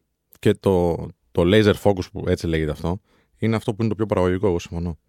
Αλλά απ' την άλλη, ρε φίλε, όταν είσαι με πολλά καπέλα, δηλαδή με πολλές ιδιότητες, ε, δεν μπορείς να κάνεις μόνο ένα πράγμα. Δεν γίνεται να, να μην απαντήσεις στο mail του πελάτη σου στο, στην ώρα που πρέπει, να μην απαντήσεις στον συνεργάτη σου. Ισχύει, κτλ. ισχύει. Γι' αυτό οι παρουσιάσεις κάνω μόνο Το βράδυ. ε, είτε σε αργίες. Θα κάτσω δηλαδή μια Κυριακή και θα πω ότι τώρα δεν με ενοχλεί κανείς, θα κάτσω να το κάνω. Ε, είτε το βράδυ είναι. Μμ. Που δεν είναι όλοι κοιμούνται, οπότε μπορώ να κάνω αυτό το laser focus. Γιατί, γιατί ξέρω ότι αν είχα κάτσει μες στην ημέρα, έτσι όπως δουλεύει το μυαλό μου, μια παρουσίαση μπορεί να μου πάρει δύο ώρες, θα μου παίρνει έξι και θα χάνα και από άλλα πράγματα. Ενώ το βράδυ κάνω, δημιουργώ το slot να κάτσω ένα διωράκι, δύο ώρο όμω, ξέρεις, focus 100% και βγαίνει μια χαρά. Ε, είχα κάνει μια βάρδια, μια βάρδια, πολλές βάρδιες βασικά, όταν ήμουν στον ΟΤΕ, εντάξει. Στην αρχή η καριέρα μου ξεκίνησε με τηλεφωνική υποστήριξη. Τι σημαίνει τηλεφωνική υποστήριξη; Καλεί ο άνθρωπος που έχει κάποιο πρόβλημα και αυτό είναι 24-7, έτσι. Και έπαιρναν άνθρωποι, φιλέ, και το πιο δύσκολο κομμάτι ήταν αυτό. Και ίσως δεν, δεν πάει το μυαλό κάποιων ανθρώπων και νο- νομίζω ότι με έχεις σπρώξει και στην καριέρα που έχω τώρα. Έπαιρναν πάρα πολλοί άνθρωποι οι οποίοι ήταν ε, μόνοι τους. Και επειδή είχαν μοναξιά, μπορεί να πέρανε βράδυ, ας πούμε. Εμείς κάναμε. Ε, τα, τα πρώτα μου ήταν 12 με 8. Εντάξει, το βράδυ, φαντάσου. Σκληρό. Σκληρό. Σκληρό. Και σου αλλάζει και πάρα πολύ το βιολογικό σου ρολόι. Μμ. Ευτυχώς το είχαν φτιάξει έτσι τότε οι άνθρωποι που έκανες μια εβδομάδα ολόκληρη 12 με 8. Μετά είχες κάποια ρεπό, επανερχόσουν κάπως και ερχόσουν στη βάρδιά σου απογευματινή, μετά πρωινή. Οπότε το, ήταν λίγο πιο ομαλή η μετάβαση. Ε, Παρ' όλα αυτά ήταν όντως σκληρό και είναι για όσους ανθρώπους δουλεύουν βράδυ πάρα πολύ σκληρό το βραδινό ωράριο. Ε, για, και για λόγους υγείας πάρα πολύ σημαντικό. Anyway, anyway. Και έπαιρναν άνθρωποι, παιδιά, που ε, ήθελαν απλά να μιλήσουν. Δηλαδή, μπορεί να είχαν ένα θέμα Μμ. και να μην έπαιζε το Ιντερνετ σε εκείνη τη στιγμή. Ε, και έβλεπες ότι το φτιάχναν και μετά σου λέγανε: Ξέρεις, τώρα θα μπω να δω αυτό. Και ήθελαν να μοιραστούν σχόλια για αυτό που θα κάνουν μόλις φτιάξεις το Ιντερνετ. Ή έπαιρναν άνθρωποι που θέλουν να αποφορτιστούν. Μμ. Και για ψήλου πείδημα μπορεί να ήταν πολύ έντονοι. Ε, και πολλά πράγματα τα έχω μάθει από τον ΟΤΕ, έτσι, να το πω αυτό, για το πώς να διαχειρίζομαι τέτοιες καταστάσεις. Ε, γιατί μας το μάθαναν οι άνθρωποι, έτσι. Έχουν, κάνουν πολύ καλή δουλειά στο κομμάτι των soft skills. Ε, σε, σε πολλά επίπεδα. Όχι, δεν ξέρω αν είναι σε όλα, αλλά σε πολλά επίπεδα το κάνουν. Α, και ίσως με, με όθησε στο να θέλω να ασχοληθώ λίγο περισσότερο με τον άνθρωπο. Και να σου πω κάτι. Όταν γινόταν αυτό, ενώ εκείνη τη στιγμή μπορεί να έλεγα Πω, αυτός τώρα θέλει, να, θέλει κουβέντα. Ναι, ναι. Μόλις κλείναμε το τηλέφωνο και τον ένιωθα ότι ξέρεις τι πήρε αυτό που ήθελε εν τέλει πέρα από, το, από τη διόρθωση του προβλήματος, μου άρεσε. Ένιωθα καλά με τον εαυτό. μου. Μμ. Ε, Γιατί πόσα τηλέφωνα θα σηκώσεις τώρα στο, στην βραδινή βάρδια, ξέρω εγώ. Θα, α, να είναι 10 κλήσεις. Εντάξει, δεν πειράζει, αφιέρωσε δύο λεπτά παραπάνω σε κάποιον άνθρωπο. Το κάνανε κι άλλοι. Υπήρχαν πολλοί άνθρωποι ε, που τους θυμάμαι έντονα να, να είναι πολύ συγκαταβατικοί, διαλεκτικοί και, και καλή παρέα κιόλα στον πελάτη. Ήταν πολύ και μου άρεσε. Δεν ήταν όλοι. Πολλοί ήταν ξέρεις, σε φάση, άντε να τελειώσει η βάρδια, να πληρωθώ, να πάω να κάνω τα, τα ψώνια μου το πρωί, ξέρω εγώ, να πάω να κοιμηθώ. Αυτό. Ναι. Ε, που το καταλαβαίνω, ρε φίλε. Εντάξει. Δεν είναι όλοι. Μα δεν γίνεται να είναι όλοι. Και δεν ξέρω Δεν αν γίνεται χρειάζεται όλοι. να είναι και όλοι. Για αυτή τη δουλειά όμως, Ναι. ε, έπρεπε να το περιμένεις. Γιατί; Γιατί το είχε. Ήταν στο job description. Ότι; Ότι θα μιλάς με κόσμο. Και ο κόσμος είναι περίεργος. Και για μια πρέπει- τεχνολογία που ήταν καινούργια τότε. Ναι, και πρέπει να είσαι τι; Να τον κάνεις συμπαθάεις στον κόσμο. Να, να, να- Τι; Ναι, ρε φίλε. Είσαι customer care. Ναι. Πρέπει να συνδεθείς με τον άλλον. Είσαι η γραμμή, είσαι το πρόσωπο της επιχείρησης. Πολλές φορές Είσαι όμως πρώτη διαβάζουν γραμμή. την κασέτα τους, ρε φίλε. Τις κάλυτα διαβάζουν πολλές φορές. Ναι. Δεν μιλάω για τη Ε, συγκεκριμένη εταιρεία, αλλά ναι, γενικότερα. ναι, ναι, Δεν ξέρω. Και συγκεκριμένοι μπορεί να υπάρξουν. Μπορεί και Δεν γίνεται- συγκεκριμένοι. Τώρα είναι δεν ξέρω τόσο- πώς είναι τα πράγματα. είναι Έχω φύγει τόσο- καιρό. Έτσι. Είναι τόσο μεγάλα, τόσο μεγάλα και πολυπληθή τα call centers που δεν γίνεται να βρεις άνθρωπου που μόνο κάνουν care τον πελάτη. Ναι. Θέλεις ενδεχομένως να έχεις και ανθρώπους οι οποίοι να είναι εκτελεστές της καλέτας. Όχι με την κακή έννοια του εκτελεστές, να ακολουθούν ένα πάρα πολύ συγκεκριμένο ε, ε, πρότυπο που τους έχει δοθεί, προκειμένου να μπορούν να περνάνε το, τον πελάτη από συγκεκριμένα phases και να του αντλούν μια πληροφορία ή να τον οδηγούν προς μια ικανοποίησή του. τέλος Και πάντων. σωστό είναι γιατί έχει και κόστος το να μιλάς Βέβαια. πολύ ώρα με τον πελάτη. Βέβαια. Ε, ειδικά στις πρωινές βάρδιε, μεσημεριανές που είναι και peak time. Έτσι. Ναι. Θυμάμαι. Θυμάμαι, θα το πούμε όμως μετά τι θυμάμαι. Λοιπόν, πάμε σε ένα, πάμε σε ένα δελτίο ειδήσεων και τα λέμε σε λιγάκι 989 Αλφα Radio. 989 Αλφα Radio, επιστρέψαμε, είναι η εκπομπή, θα σας ειδοποιήσουμε. Μπαίνουμε στη δεύτερη ώρα της εκπομπάρας μας και ε, θα είμαστε μαζί μέχρι τις 3. Α, με Κωνσταντίνο Κίτζιο, Δημήτρη Κανέλη και Σπύρο Ανδριανόπη στο μικρόφωνα, την Αντάσα Δαμοπούλου, τη Βασίλισσα στην κονσόλα του ήχο και το Γιάννη το Μεϊδάνη πίσω από τις κάμερες και γιατί έχουμε κάμερες έτσι να τα πούμε και λίγο αυτά γιατί τα έχουμε αμελήσει στη σημερινή εκπομπή γιατί έχουμε και YouTube κανάλι που μπορείτε να δείτε και εμάς τις ε, αφεντομουτσουνάρες μας εδώ πέρα αλλά και υλικό που βγάζει ο Γιάννης και η ομάδα α, με τα καλύτερα στιγμιότυπα αλλά και μεγαλύτερα κομμάτια που μπορείτε να απολαύσετε τις εκπομπής μας μαζί με εικόνα και ήχο φυσικά. Α, μπορείτε να μας ακολουθείτε και στο TikTok που πάλι έχουμε short form content εκεί πέρα να μας κάνετε και like, να μας κάνετε και follow. Μπορείτε να μας βλέπετε και στο Instagram, να μας στέλνετε και τα DM σας εκεί πέρα, τα προσωπικά σας μηνύματα, με τις ιστορίες σας, με αυτά που θέλετε να συζητήσουμε, αυτά που θέλετε να ακουστούν ενδεχομένως στον αέρα της εκπομπής α, και ό,τι άλλο σας απασχολεί και γιατί όχι και τις διαφωνίες σας. Μπορείτε όμως να μας ακούτε και στο Spotify και στο Apple Podcast και το Google Podcast γιατί πέρα από το ε, φιλόξενο εδώ σταθμό μας τον Α989 μπορείτε να βλέπετε και σε ψηφιακή μορφή, μάλλον να ακούτε σε ψηφιακή μορφή την εκπομπή μας μέσω των podcast players που είναι το Spotify που είμαστε και σε πολύ πολύ ψηλά έτσι, ε, charts, έτσι να το πούμε αυτό γιατί είναι και δικιά σας α, δουλειά μαζί με, τις, με τα αστέρια που βάζετε δηλαδή και που μας ακούτε είμαστε α, πολύ ψηλά στα charts όλων των podcast και φυσικά πρώτοι νομίζω στο business παιδιά έτσι δεν είναι, συμφωνούμε; Ναι, βέβαια, βέβαια. Εννοείται. Ωραία. Και στο Apple Podcast όμως μπορείτε να βάζετε και τις κριτικές σας και κάποιες, αν όχι όλες, τις διαβάζουμε και εδώ και σας ευχαριστούμε πάρα πάρα πολύ για τα ωραία λόγια που μοιράζεστε μαζί μας αλλά και δημόσια γιατί φαίνεται σε πολύ κόσμο αυτό να το διαβάζουν και να έρχονται στην παρέα μας και αυτοί. Και συζητούσαμε στην πρώτη ώρα της εκπομπής σχετικά με τις δύσκολες δουλειές, μετά με τις δύσκολες βάρδιες α, και λέγαμε για το πόσο σημαντικό είναι ειδικά στις βραδινές βάρδιες που οι άνθρωποι επικοινωνούν μαζί σου, αγαπητέ φίλε που εργάζεσαι τις βάρδιες, οι αγαπητοί φίλοι, α, για ότι θέλουν να ξέρω και λίγο παρέα. Δεν το κάνουν μόνο για, την, για το πρακτικό κομμάτι. Τουλάχιστον εγώ έτσι ένιωθα. Δεν νομίζω να έχουν αλλάξει πολύ τα πράγματα από τότε, γιατί μιλάμε τώρα επο, ε, εποχές 2004. Θυμάμαι, εγώ την πρώτη μου δουλειά στον ΟΤΕ την έπιασα το 2004 γιατί φεύγανε πάρα πολλοί άνθρωποι από την ε, κεντρική ομάδα της ΟΤΕΝΕΤ τότε για να πάνε να εξυπηρετήσουν τους Ολυμπιακούς Αγώνες. Τους ανθρώπους δηλαδή που ήρθαν για αυτό το σκοπό. Οπότε παίρναν φοιτητές, παίρναν μικρότερους σε ηλικία ανθρώπους, Εσύ, καλή ώρα Στα εμάς. 2004 ήσουν 18. Ναι, τότε πήγα. 19, στα 19 τέλος Μμ, πάντων. μμ. Α, και ε, δεν ξέρω αν σας έχω πει που έλεγα θα πάω και θα είμαι ο πιο άσχετος από όλους. Γιατί δεν είχα ακόμα σπουδάσει, δεν είχα ε, γνώσεις ε, τις τρελές. Ε, Παρ' όλα αυτά, επειδή είχα ψάξει αρκετά από τα παιδικά μου χρόνια, ε, στάθηκα αξιοπρεπώ. Και ίσως και καλύτερα από αξιοπρεπώ, μπορώ να πω. Έτσι, να ευλογήσω και λίγο τα γένια μας. Anyway, και ένας από τους λόγους λοιπόν που α, μου άρεσε η δουλειά, ενώ στην αρχή μπορεί να ήταν κάπως έτσι ε, κουραστικό, ήταν ότι οι άνθρωποι που επικοινωνούσαν μαζί μας είχαν και σκοπό να τους κάνει κάποιος παρέα, ειδικά τις βραδινές βάρδιες. Ρε, εσύ, αυτό έπαιζε Μμ. πολύ, Πάρα πολύ. πολύ μοναξιά. Ε. Πάρα πολύ μοναξιά. Και ακόμα παίζει. Και, Και ακόμα ακόμα, περισσότερο τώρα. Το ακούω και σε talk show, talk show ε, τέλος πάντων διαφορετικές εκπομπές που έχουν, ε, δίνουν ε, ε, λόγο στο, Μμ. στο κοινό και τα λοιπά το, το βράδυ. Και... Γιατί έχουν εκλείψει αυτές τις εκπομπές; Φω, ρε, φίλε. Πολύ Το κακό. μετά τις 12. Ναι. Ειδικά μετά τις 12. Ξέρεις τι feedback έχω πάρει τώρα Για που πες. παίζουμε; Για πες. Θα, και θα συνεχίσω λιγάκι αγαπητό κοινό έτσι, γιατί σας ενδιαφέρει αυτό που θα πω. Α, ε, έχω πάρει καλό feedback από ανθρώπους που μας ακούνε μία με τρεις το βράδυ που παίζουμε επανάληψη. Μμ. Που ακούνε φωνές και κάνουν παρέα.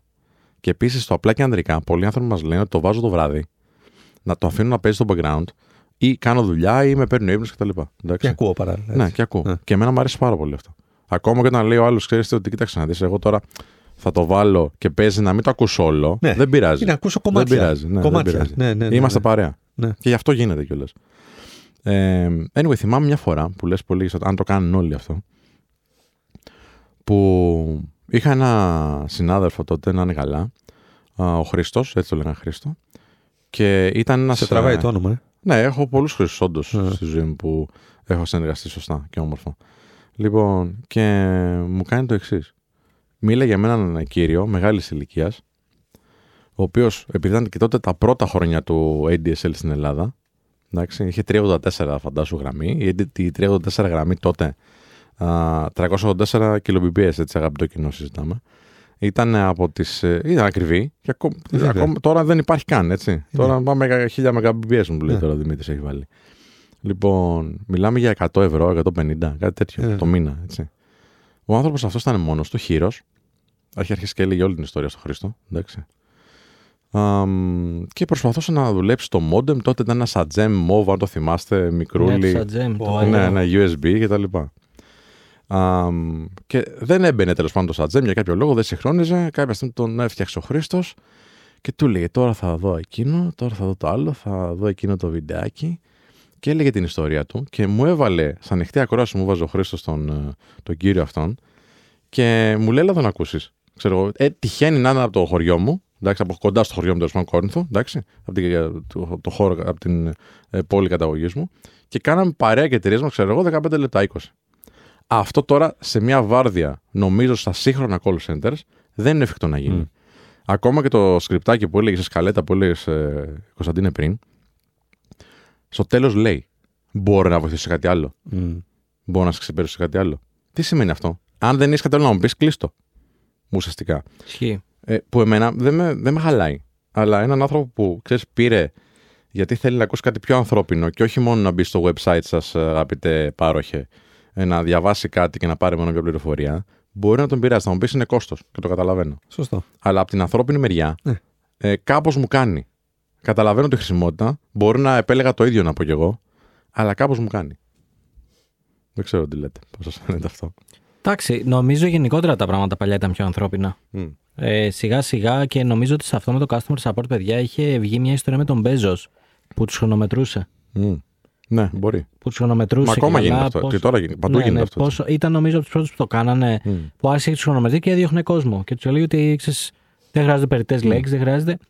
Ε, όλα αυτά είναι στο βωμό του. Κάνω optimize τα sales και συνεχώς πουλάω, πουλάω, πουλάω. Ε, νομίζω ότι πάντως σιγά σιγά έχουμε μια στροφή πάλι στο ανθρώπινο. Πώς το βλέπεις; Ε, Πώς θα το σου πω αναγνωρίζεις; ότι μέσα στη εβδομάδα μίλησα με δύο customer support. Ε, στο ένα, όχι όλοι, όχι όλοι, αλλά στο ένα ήταν με τράπεζα. Ε, μια κυρία με βοήθησε και πολύ χαροπή και Μμ. πολύ, ξέρεις, ε, μ, και πώς είστε και τι γίνεται και όχι μόνο το, ναι, περιμένετε, Ναι, το Δώστε τυπικό. Ναι. όχι, όχι, ήταν τύπου ναι, βεβαίως. Ε, μ, ξέρετε, υπάρχει και αυτό. Ξέρετε, υπά- όχι να μου πουλήσεις κάτι. Ναι, ναι, ναι. Ότι άμα Να θέλεις σε να, ενημερώσει, να άμα σου θέλεις να επιλογές. τσεκάρουμε και αυτό, άμα θέλεις να τσεκάρουμε και εκείνο, τώρα ξέρετε που μιλάμε. Και το άλλο ήταν σε κατάστημα retail που αγόρασε ένα λάπτοπ εταιρικό ε, και ήταν μια κοπελίτσα μικρή. Της, ε, βασικά της έλεγα ότι δεν μπορώ να κάνω το check out από το site τους και την πήρα γιατί της Mm. λέω δεν γίνεται. Της λέω αρχικά δεν έχετε βάλει τραπεζική κατάθεση. Ήμουν μπήκα συγχυσμένος πήρα εγώ. Τι είναι δυνατόν. Ε, και μου λέει αυτή, ξέρω εγώ, ότι υπάρχει επιλογή του Iris, να πληρώσει με Iris. Μμ. Έτσι λέω, το Iris λέω χρειάζεται login και το login βγάζει error. Της λέω, δεν με βάζει να σε κάνω την κατάθεση. Εγώ, και της λέω, γιατί δεν έχετε βάλει τραπεζική να λύσουμε όλοι μας τα προβλήματα πολύ απλά. Και μου λέει, δεν υπάρχει πρόβλημα, θα την κάνουμε μαζί τώρα, μου λέει παρέα. Ε, πείτε μου αυτό, πείτε μου εκείνο. Ε, γέλαγε λίγο με κάποια. Μμ. Της έλεγα και εγώ κάτι βλακίες εκεί πέρα. δηλαδή, κάποια στιγμή συλλαβίζει το email μου και της λέω. Ε, Τέλε, λέω speaking 10. Το. Στο speaking. Της λέω μπράβο. Ε, ήταν cool, ξέρεις, δεν ήταν αυτό το, η μη- Το ρομποτικό, το, ναι. ρομποτικό, το τέτοιο. Οπότε νομίζω ότι αρχίζουν οι εταιρείες και δίνουν λίγο έμφαση στο customer support. Γιατί ρε, εσύ πέρασε μια εποχή που μίλαγα με πάρα πολλούς που είχαν εταιρείες και customer support και αυτά, που το θεωρούσαν ε, ότι απλά το έχω για να μην γκρινιάζουν οι πελάτες και αυτά. Μμ. Ενώ από το customer support, και τα ξέρεις καλύτερα, Θα σου πω, ναι. έρχονται Πες. πάρα πολλά sales. Άπειρα. Άπειρα. Και δεν είναι μόνο ότι έρχονται sales, είναι ότι κρατάμε τον πελάτη. Ναι, retention του πελάτη. Ακριβώς. Ε, ένα μεγάλο debate που υπήρχε πάντα στα διάφορα τμήματα αυτών, το, αυτών των εταιριών τέλος πάντων, που έχω περάσει εγώ ήταν εάν το customer care είναι κερδοφόρο. Μμ. Και, και σαν manager σε customer care ε, ε, προσπαθούσα και νομίζω πέτυχα να δείξω ότι ε, φέρνει λεφτά. Μμ. Γιατί ο ικανοποιημένος πελάτης που έχει ένα πρόσωπο να επικοινωνεί, ειδικά σε B2B πελατολόγιο το συζητάω, αλλά ναι, και σε εντάξει. B2C, εντάξει, α, είναι ένας πελάτης ο οποίος αφήνει χρήματα. Και όχι μόνο αφήνει, θα κάνει και upsale, θα πάρει δηλαδή και κάτι παραπάνω, θα πάρει και κάτι δεύτερο. Εντάξει, και όχι μόνο αυτό, θα φέρει και κάποιον ακόμα. Και νομίζω ότι το καταλαβαίνουν αυτό οι εταιρείες, τουλάχιστον στο βαθμό που μπορώ να ε, εξερευνήσω τώρα. Γιατί βλέπω ότι ε, νομ- περνάμε την φάση της φωνητικής πύλης. Μμ. Συμφωνώ δες σε αυτό που λες, ότι ξέρεις, είναι λίγο πιο ανθρώπινο. Δεν ξέρω αν θυμάστε μια περίοδος ε, που προσπαθούσες να πάρεις τράπεζα και δεν έβγαζες κανέναν. Γιατί Καλά, ήταν στη, όλα... συγκεκρι- στη συγκεκριμένη που πήρα εγώ με δυσκολία έβγαλα. Ναι. Είναι χάλια. Και ακόμα είναι. Και ακόμα είναι, και ακόμα είναι. ακόμα Παιδιά, είναι. να σα πω ότι μου έγινε μες στη εβδομάδα και πραγματικά είμαι έξαλλος. Σουρεάλ. Πήγα. Πρόσεχε να δεις. Πήγα να αγοράσω λογισμικό για, για τους εργαζόμενους στην εταιρεία, να τα περάσουμε όλα στην εταιρεία, ξέρεις, τα licenses, Adobe, το προγράμματα που χρησιμοποιούμε κτλ. Και η, η καινούργια εταιρική κάρτα ε, μου τα πέριψε όλα. Τι εννοείς; Δεν πέρναγε στην αλλαγή. Ναι. Τώρα μιλάμε για συναλλαγές. Όχι σε AD και τέτοια. Ε, Στην Adobe, στο Canva, στο, στα πιο εμπορικά Στο κάνει προγράμματα. decline η κάρτα. Ναι, ναι, Η ναι. ίδια η κάρτα. Ναι, ναι. Και, Και, παίρνει την παρακαλώ τράπεζα. τηλεφωνήστε εκεί πέρα. Λοιπόν, και παίρνω την υποστήριξη και συνειδητοποιώ ότι η τράπεζα που είμαι δεν έχει ξεχωριστή υποστήριξη για τις εταιρείες. Ναι. Γιατί να έχει; Κάτσε ρε εσύ. Άλλες ανάγκες έχω εγώ που πρέπει να λύσω αυτό το πρόβλημα άμεσα, όπως και άλλα προβλήματα μέσα μιας εταιρείας. Μμμ. Και άλλες ανάγκες έχει ένας ιδιώτης προφανώς. Το αντιλαμβάνομαι, αλλά έχει να κάνει με το επίπεδο support γιατί το προϊόν είναι ίδιο. Ισχύει αυτό που λες. Ε, πρώτο, για μένα πρώτο red flag. Ναι, ναι, ναι. Ότι δεν έχω premium customer support. Μπορεί να υπάρχει και να μην το έχεις πάρει. Να μην, ή να Όχι, σου τους το πήρα είχαν πει. τηλέφωνο και τους Εντάξει, ρώτησα. εντάξει, ναι. Και μου είπαν όχι, δεν έχει. Αυτό Μμ, είναι. μμ, Μια γραμμή μμ, είναι. μμ.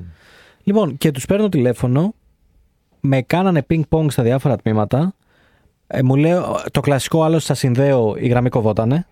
Έτσι, κλασικό, σας συνδέω. Σας είναι Κόβε όπου τη να γραμμή. είναι, φίλε. Ναι, Όπου κόβε να τη είναι, γραμμή. Πάω στο στοίχημα ότι θες. Πάλι μετά καινούριο συνάδελφος. Άντε να του ξαναεξηγήσει το case, να σου πει για να, να το εξηγήσει το case για να σε συνδέσει στο τμήμα. Και τελικά δεν βγάλα μάκρη. Μμ. Δεν έχω βγάλει ακόμα μάκρη. Και ε, παλεύω. Εντάξει, δεν ξέρω. Θες να πεις στην τράπεζα, όχι μάλλον. Ε. Δεν θέλω να την πω. τώρα. Μήπως σα πάρουμε ένα τηλέφωνο ή δουλεύει κανένας Δεν άνθρωπος θε- από εκεί. Δεν θέλω να την πω, αλλά εντάξει. Λοιπόν, πάντως να σου πω το εξής. Εγώ θέλω να το πω το όνομα του ΟΤΕ που έκανα με το εξής, φίλε. Ακριβώς επειδή υπήρχε η πιθανότητα ο, ο Δημήτρης να πάρει τηλέφωνο και να κοπεί η γραμμή ή να, να συνεχίζει το ζήτημα, γιατί ασχολούμασταν με πολύπλοκα ζητήματα. Ε, είχαμε βάλει ένα λογισμικό το οποίο έβλεπε τη γραμμή σου, έβλεπε το τηλέφωνό σου και έπεφτε ξανά στον ίδιο. Σωστό. Έτσι. Ναι, ναι, ναι. ισχύει. Οπότε αν έπεφτε η γραμμή του και επίσης μετά από ένα διάστημα η Κοσμοτέ γενικά έκανε κάτι πολύ ωραίο. Σου βάζε, ειδικά στο B2B πελατολογείο, έβαζε τον ε, εκπρόσωπο, τον ε, αποκλειστικό δικό σου. Ναι. Και τον ήξερες, σου συστηνότανε και τον ήξερες με Εσύ το όνομά τι- του. Τι Άλλο- θέλεις να άλλο πεις; ήθελα να σου πω. Για το Για κουμπί με- που πατούσες; Όχι, ρε παιδιά. Α. Το νούμερο ένα που έχουν κάνει είναι που λέει ότι δεν χάνεις σειρά σου κλείσει, θα σε πάρουμε εμείς. Που δεν περιμένεις και σε παίρνουν Αυτό είναι αυτοί πίσω. παλιό, ναι, ναι, ναι, σιγά. Το Αυτό call me για back. μένα είναι απορώ πώς δεν έχει εφαρμοστεί οριζόντια στο industry του customer support. Δηλαδή, εγώ Έχει στη... μεγάλο κόστος. μια μισή ώρα περίμενα Έχει στην κόστος. τράπεζα. Δεν έχουμε τόσους ανθρώπους. Δηλαδή, χάζευα YouTube και ναι, κάποια ναι. στιγμή ακούω μια φωνή, παρακαλώ πώς να σας εξυπηρετήσουμε. Και λέω, το είχα ξεχάσει ότι έχω ναι, πάρει. ναι. Το είχα σε ανοιχτή ακρόαση και το είχα μπροστά μου. Είχα ξεχάσει ότι είχα πάρει. Τι χρονολογία έχουμε, ποια είσαι; ναι, ναι, ναι. Γιατί τι γίνεται, το, το call me back είναι η μία κλίση που πήρες, που έχει διαχείριση. Εντάξει. Και είναι και η κλίση που θα πάρω εγώ μετά, για να κάνω άλλη μια διαχείριση. Πάμε στα διαλύματα και τα λέμε σε λίγο 989 Αλφα Radio επιστρέφουμε. 989 Αλφα Radio επιστρέψαμε, είναι η εκπομπή. Θα σας ειδοποιήσουμε με Κωνσταντίνο και Τζεντιμίρη Κανέλη και Σπύρο Ανδριανό. Και συζητούσαμε πριν για τις δύσκολες βάρδιε και τις δύσκολες εργασίες, αλλά και τη στροφή του customer care γενικότερα α, στο, ξέρεις, πιο κοντά στον άνθρωπο, πιο κοντά στον ε, πελάτη μας.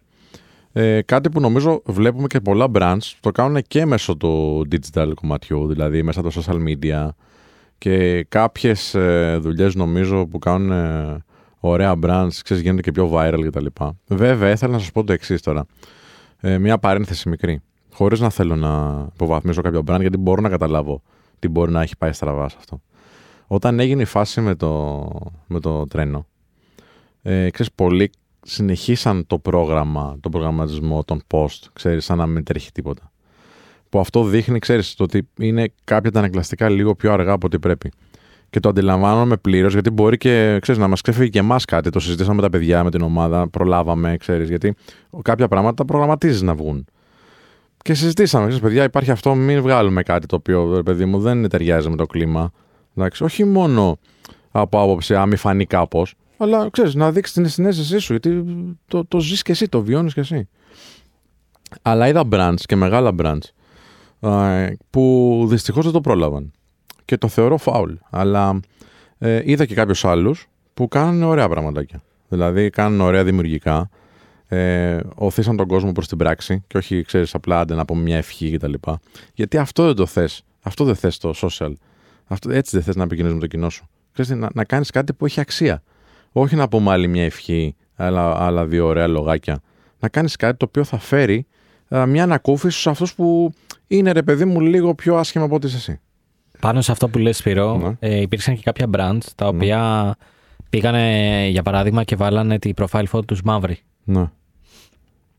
Και επειδή έφτασα σε ένα σημείο να το συζητήσω με έναν πελάτη, Αχα. ξέρεις, μου το έστειλαν ότι κοίταξε να δεις κάνουν και αυτό. Μήπως το κάνουμε κι εμείς, ας πούμε, φάση Ναι, ήταν η ναι, κουβέντα, ναι. ναι, ναι. Τους είπα εγώ είμαι κάθετος στο όχι. Ναι, ναι, κι εγώ. Τους λέω μου φαίνεται ξέρεις, υποκριτικό αυτό. Ψεύτικο είναι ακριβώς. Είναι, δηλαδή, αν όντως στεναχωρήθηκες και θες να βοηθήσεις, υπάρχουν τρόποι. Ε, μπορεί να πάνε όλη, όλη η εταιρεία σου να πάει να δώσει αίμα για τους ανθρώπους που το Ναι, χρειάζονται. ναι, ναι. Δηλαδή, δράσεις μπορούν να γίνουν. Μμ. Ε, και ο Δήμος Αθηναίων οργάνωσε κατευθείαν Σωστά, σωστά. ε, αιμοδοσία κτλ. Στε- Κάνε μονέ εικαστικό και στείλ τους μου στην αιμοδοσία. Κάνε awareness για την αιμοδοσία. Μμ. Ε, στείλε τους υπαλλήλους σου. Ε, στείλε χρήματα σε οργανώσεις που θα τους Μμ. βοηθήσουν ή που τα χρειάζονται ή που δεν ξέρω εγώ τι άλλο. Ε, υπάρχουν Μμ. πράγματα να κάνεις. Τώρα το έβαλα μία μαύρη profile photo ε, και συγκινήθηκα. Ειδικά από κάποιες εταιρείες που θα πούνε πολύ μεγάλες. Ειδικά στο corporate που είναι και ξέρεις. Ρε παιδί μου, δεν, Ναι. το κάνει ο, δεν το κάνει ο CEO της εταιρείας. Κατάλαβες. ναι, ναι. Δηλαδή, Το κάνει το brand, ας μου, πούμε. μου φα- εμένα μου φάνηκε, ξέρεις, και όταν με ρωτήσαν, τους είπα, εγώ βγάζω την ουρά μου από αυτό, Mm. ξέρεις, δεν είναι. Άμα θε- τους είπα, υπάρχουν πάρα πολλά πράγματα που μπορείτε να κάνετε για να βοηθήσετε. Αυτό δεν είναι ένα από αυτά. Ή Ναι, και να μην ναι. κάνεις τίποτα. Ναι. Μερικές φορές Ή- νομίζω ναι, ότι να είναι μην κάνεις καλύτερα να μην τίποτα, κάνεις ακριβώς. τίποτα. Ναι. Να παραμείνεις idle, ανενεργός, μην μποστάρει τίποτα, τίποτα για τρεις μέρες, μην κάνεις τίποτα, από το να δημιουργήσεις απλά, ξέρεις, ένα flag μαύρο ή οτιδήποτε κτλ. Ή κάνε κάτι το οποίο να οδηγεί σε πράξη. Τι λέει η καρδούλα σου δεν είναι λίγο. Ναι. Ε, αλλά να μου πεις, εγώ που είμαι ο social media manager, που εκτελώ εντολές, έτσι. Εκτελώ μια στρατηγική. Μπορώ να φτάσω εύκολα τον άνθρωπο που την ε, αλλάζει ή την οργανώνει. Ή να, να ποστάρω 12 ευρώ πρέπει να ποστάρω ή να μην ποστάρω καθόλου. Μπορώ να πάρω ένα OK πιο γρήγορα από ότι ξέρεις για να δείξω τα εγκλαστικά στην εταιρεία.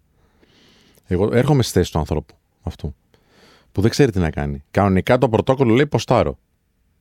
Μήπως να μην ποστάρω. Ποιο είναι το πρωτόκολλο; Και καλά ότι ρε παιδί μου. Το πρέπει calendar, κα- σου λέει. Ναι, το Α, calendar. α, α, το calendar, ναι, οκ. Ότι πρέπει να ποστάρω 12 ώρα κάτι. Εντάξει, έχεις έχεις πανελλήνιο πένθος, τριήμερο. Μμ. Αλλάζουν τα πράγματα. Νομίζω ότι σίγουρα. αυτό αλλάζει τη σκαλέτα την προδιαγραμμένη. Του τηλεοπτικού σταθμού, του ραδιοφωνικού, Στα της πάντα, στα εταιρείας. πάντα, στα πάντα. Στα, ναι, στα πάντα. Ναι, ναι, Από- όχι, συμφωνώ απόλυτα. Ναι, ναι, ναι, ναι, Ο ναι. άνθρωπος που. ξέρεις, είναι ρε παιδί μου ο junior που θα κάνει το post. Εντάξει, χρειάζεται και λίγο πρωτοβουλία. Χρειάζεται λίγο πρωτοβουλία. Χρειάζεται Ναι, να λίγο το πούμε, πρωτοβουλία. ναι, βέβαια, βέβαια. Το λέω γιατί ας πούμε εμείς, ε, και γιατί λέω χρειάζεται λίγο πρωτοβουλία, εγώ επειδή αγχώθηκα για τη δικιά μου την ομάδα, μη κάνει καμιά ματζαφιά, ε, τους έστειλα ότι κοιτάξτε να δείτε, σήμερα δεν ανεβαίνει τίποτα Ναι. άμα δεν δώσω το OK. Ναι. Σε τίποτα δεν έδωσα OK. Έτσι. Δηλαδή δεν είναι ότι μου στείλαν κάτι και είπα: Μμ. OK, αυτό ανεβαίνει. Σε τίποτα. Τους είπα: Δεν ανεβαίνει τίποτα. Όχι μόνο στους πελάτες. Τους είπα: Δεν θα ανέβει τίποτα σε κανένα group, σε καμιά σελίδα. Τίποτα. Μμ. Σταματάμε τα πάντα. Και τους λέω: Το συζητάμε μετά την Παρασκευή πάλι. Δεν χρειάζεται. Δεν χρειάζεται να πάμε εμείς και να πούμε εντάξει, ήταν χτες, πέρασε, πάμε τώρα να κάνουμε χαβαλέ. Όχι, Μμ. εντάξει, δεν έγινε και κάτι. Ξέρεις, δηλαδή για τρεις μέρες, άμα δεν ποστάρεις, δεν έρχεται το τέλος του κόσμου. Ναι. Εγώ είμαι πολύ περήφανος βέβαια για τον κλάδο μου. Να σου πω την αλήθεια, θα τα πούμε σε λιγάκι. Έτσι. Πάμε σε ένα διαλυματάκι και επιστρέφουμε 989 Αλφα Radio. 989 Αλφα Radio, επιστρέψαμε, είναι εκπομπή, θα σας ειδοποιήσουμε και συζητούσαμε πριν έτσι λίγο για το digital κομμάτι, για το αν τα brands είχαν, αν όλα τα brands είχαν τα απαραίτητα αναγκαστικά να αντιδράσουν σωστά στα post που κάνουν σχετικά με το πένθος που, ε, ή το τρίμερο πένθος που είχε η χώρα μας, αλλά και ακόμα έχουμε τέλος πάντων σαν ε, σκιά έτσι να μας βαραίνει. κάποια brands είδαμε, ευτυχώς θα πω εγώ, όχι πολλά. Ευτυχώς θα πω όχι πολλά. Τα είδαμε λίγο έτσι να, να τους πιάνει λίγο στον ύπνο γιατί δεν νομίζω το κάνανε επίτηδες, παιδιά. Έτσι. Νομίζω ότι ήταν καθαρά θέμα αργών αντανακλαστικών, κάπου στην, στο chain of command κάτι χάθηκε κτλ. Ε, αλλά ήθελα να πω πριν, βάσει αυτό που έλεγε ο Δημήτρης, ότι ρε παιδί μου, οδήγησε τους ανθρώπους σου, όχι τώρα με ένα απλό post μαύρο, ξέρω κτλ. Οδήγησε τους ανθρώπους σου. Τι κάνει; Οδήγησε τους ανθρώπους σου. Βγάζει φωτογραφίες. Βγάζει φωτογραφίες, αλλά με βγάζει με μαλλιά. Oh, Ναι, για ναι. μισό, για μισό. Είσαι πολύ ωραία, Δημ- Κωνσταντίνε. Λοιπόν, Εντάξει. είναι ένα, ναι, ναι, ναι, Ναι. ναι. Είναι ένα φίλτρο αγαπητό κοινό που κάνει τον ε, παρουσιαστή εδώ, τον αγαπητό του συμπαρουσιαστή, τον Κωνσταντίνο και τον Δημήτρη, ε, αλλάζει φίλο. Εντάξει. Αυτό τι σε κάνει; Τι σε κάνει αυτό; Με κάνει όμορφο. Είσαι όμορφος. Είσαι όμορφος. Είσαι όμορφος. Θα μπορούσα να είμαι τόσο ωραίος. Κάνουμε εκπομπή παράλληλα ραδιοφωνική εμείς. Ναι, ναι, ναι. Για να δω. Λοιπόν, Ω, εντάξει, είναι, είναι, έλα, ρε, είναι φίλε. τέτοια τεχνολογίας. Είναι AI, εκπομπή τεχνολογίας. AI. Εμένα πόσο πιο ωραίο με κάνει. Για να δω. Σε αφήνει ίδιο από ό,τι. Απίστευτο είναι αυτό αυτό τώρα. Για να δω. Απίστευτο είναι. Πόσο πιο ωραίο Όχι. να γίνεις. Δέκα δεν χτυπάει. Όχι, όχι, όχι. Καλύτερα είμαι έτσι. Πάμε. Λοιπόν, έλεγα το εξής, ότι συμφωνώ απόλυτα στο που έλεγε ο Δημήτρης, ότι ξέρεις τι, ε, μην κάνεις ένα απλό post τώρα για να κάνεις ένα απλό post να μας το δείξεις ευαίσθητος.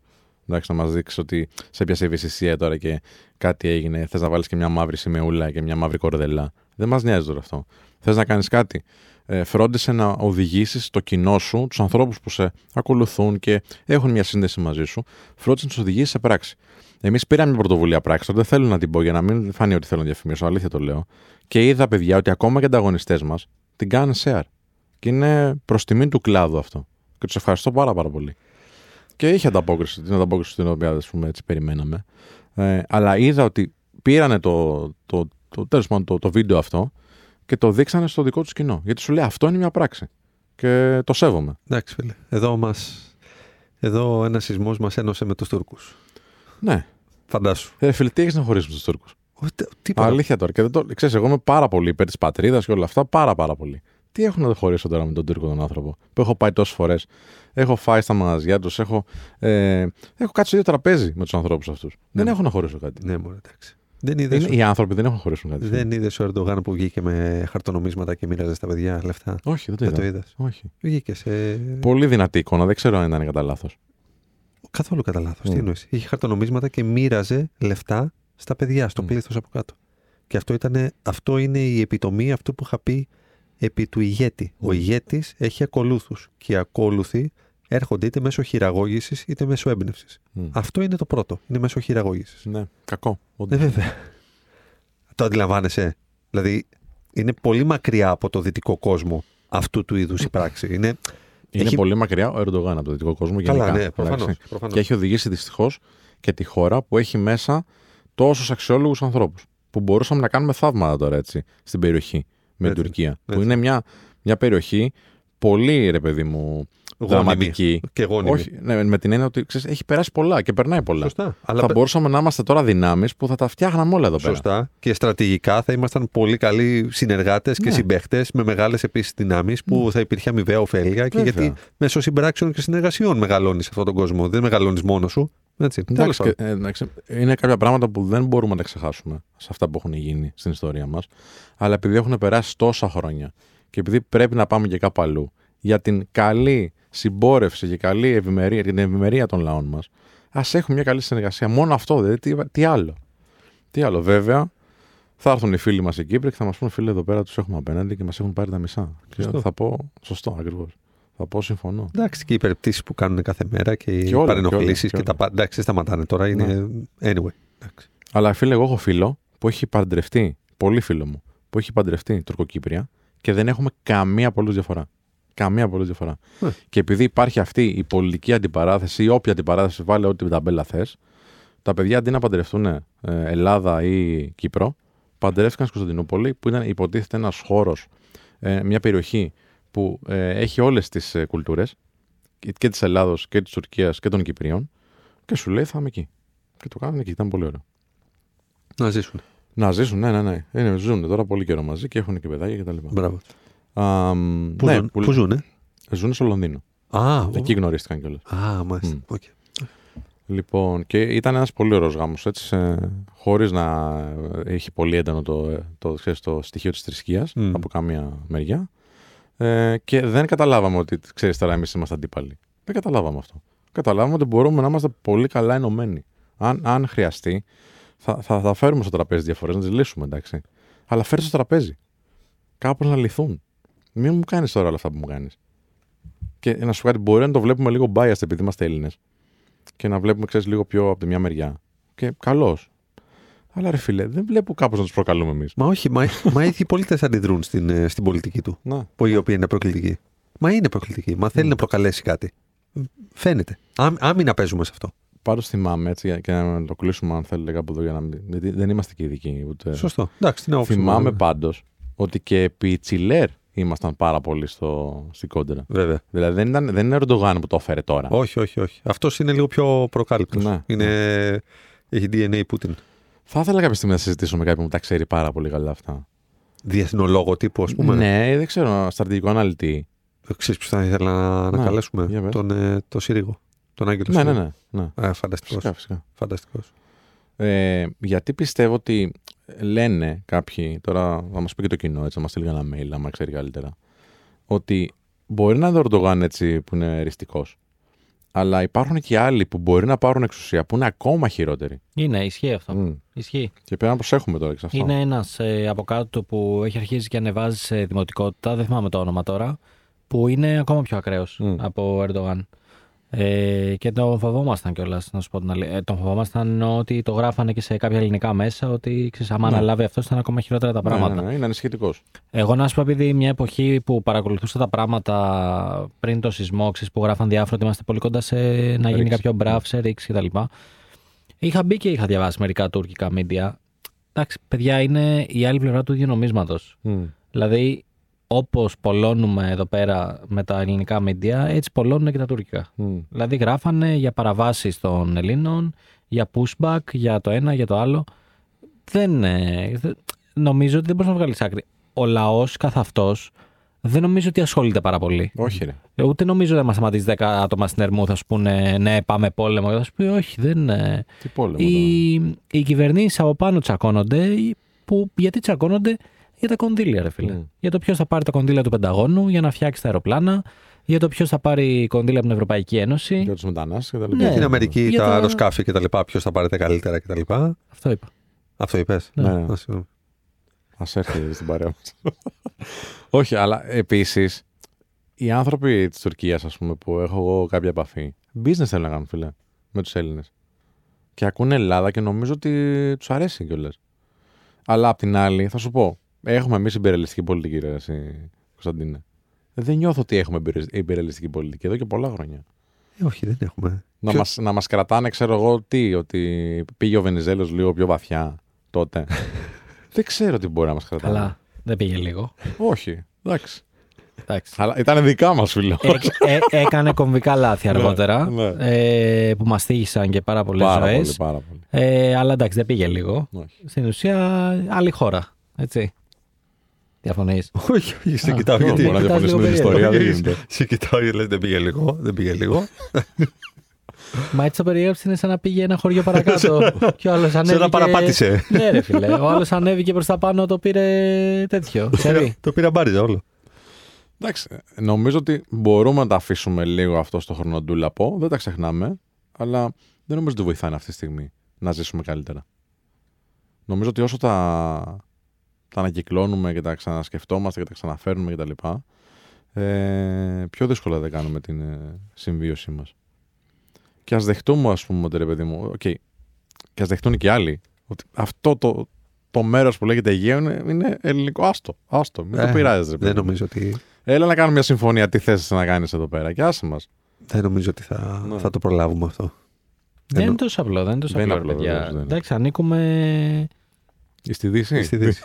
Δεν θα πω ανήκουμε στη Δύση, αλλά Εκεί ανήκουμε. η, η Τουρκία ξέρεις, έχει και άλλες συμμαχίες που οι δικοί μας δεν τις θέλουν. Μμ. Το- Η Τουρκία μιλάει και με Κίνα, μιλάει και με Ρωσία. Ξαναλέω, δεν είμαι ειδικός από αυτά που διαβάζω. Και αυτά τα ανοίγματα ξέρεις, δεν αρέσουν ε, ούτε στο ΝΑΤΟ ούτε στην Αμερική. Ε, οπότε εντάξει, λογικό είναι να υπάρχει αυτό το conflict. Γιατί το conflict δεν πουσάρεται μόνο Μμ. από εμάς και την Τουρκία, πουσάρεται και από πίσω, από τους υπόλοιπους. Αλλά εγώ θα σου πω ότι ε, και εμείς προφανώς είμαστε μια πολύ μικρή χώρα. Μμ. Πάρα πολύ. Δεν ξέρω αν έχετε δει την Τουρκία στο χάρτη. Γνωρίζω, ναι. Πολύ καλά. Αλλά Ε, είμαστε, είμαστε σε πολύ καλό γεωστατικό. Ακριβώς. σημείο. Αυτό μας έχει σώσει. Ε, Πιστεύεις πώς ότι άμα δεν είμαστε σε αυτό το Εγώ σημείο. τι πιστεύω. Α, άμα Πιστεύω- Πιστεύω σας- ότι είναι και το φρόνημα πάρα πολύ, εγώ, να σου πω την αλήθεια. Μπορεί να είμαι ρομαντικός, αλλά το Τι πιστεύω. είναι το, το φρόνημα. Τι εννοείς; τι εννοείς; Ότι θα φοβηθεί κάποιος να έρθει να, να χτυπήσει η Ελλάδα. Γιατί; Λόγω τοποθεσίας. Ε, Εκτός τοποθεσίας, έχει Ναι. να κάνει με το τι έχει δείξει ο Έλληνας ε, πολεμιστής ότι μπορεί να κάνει ε, ανά τα χρόνια.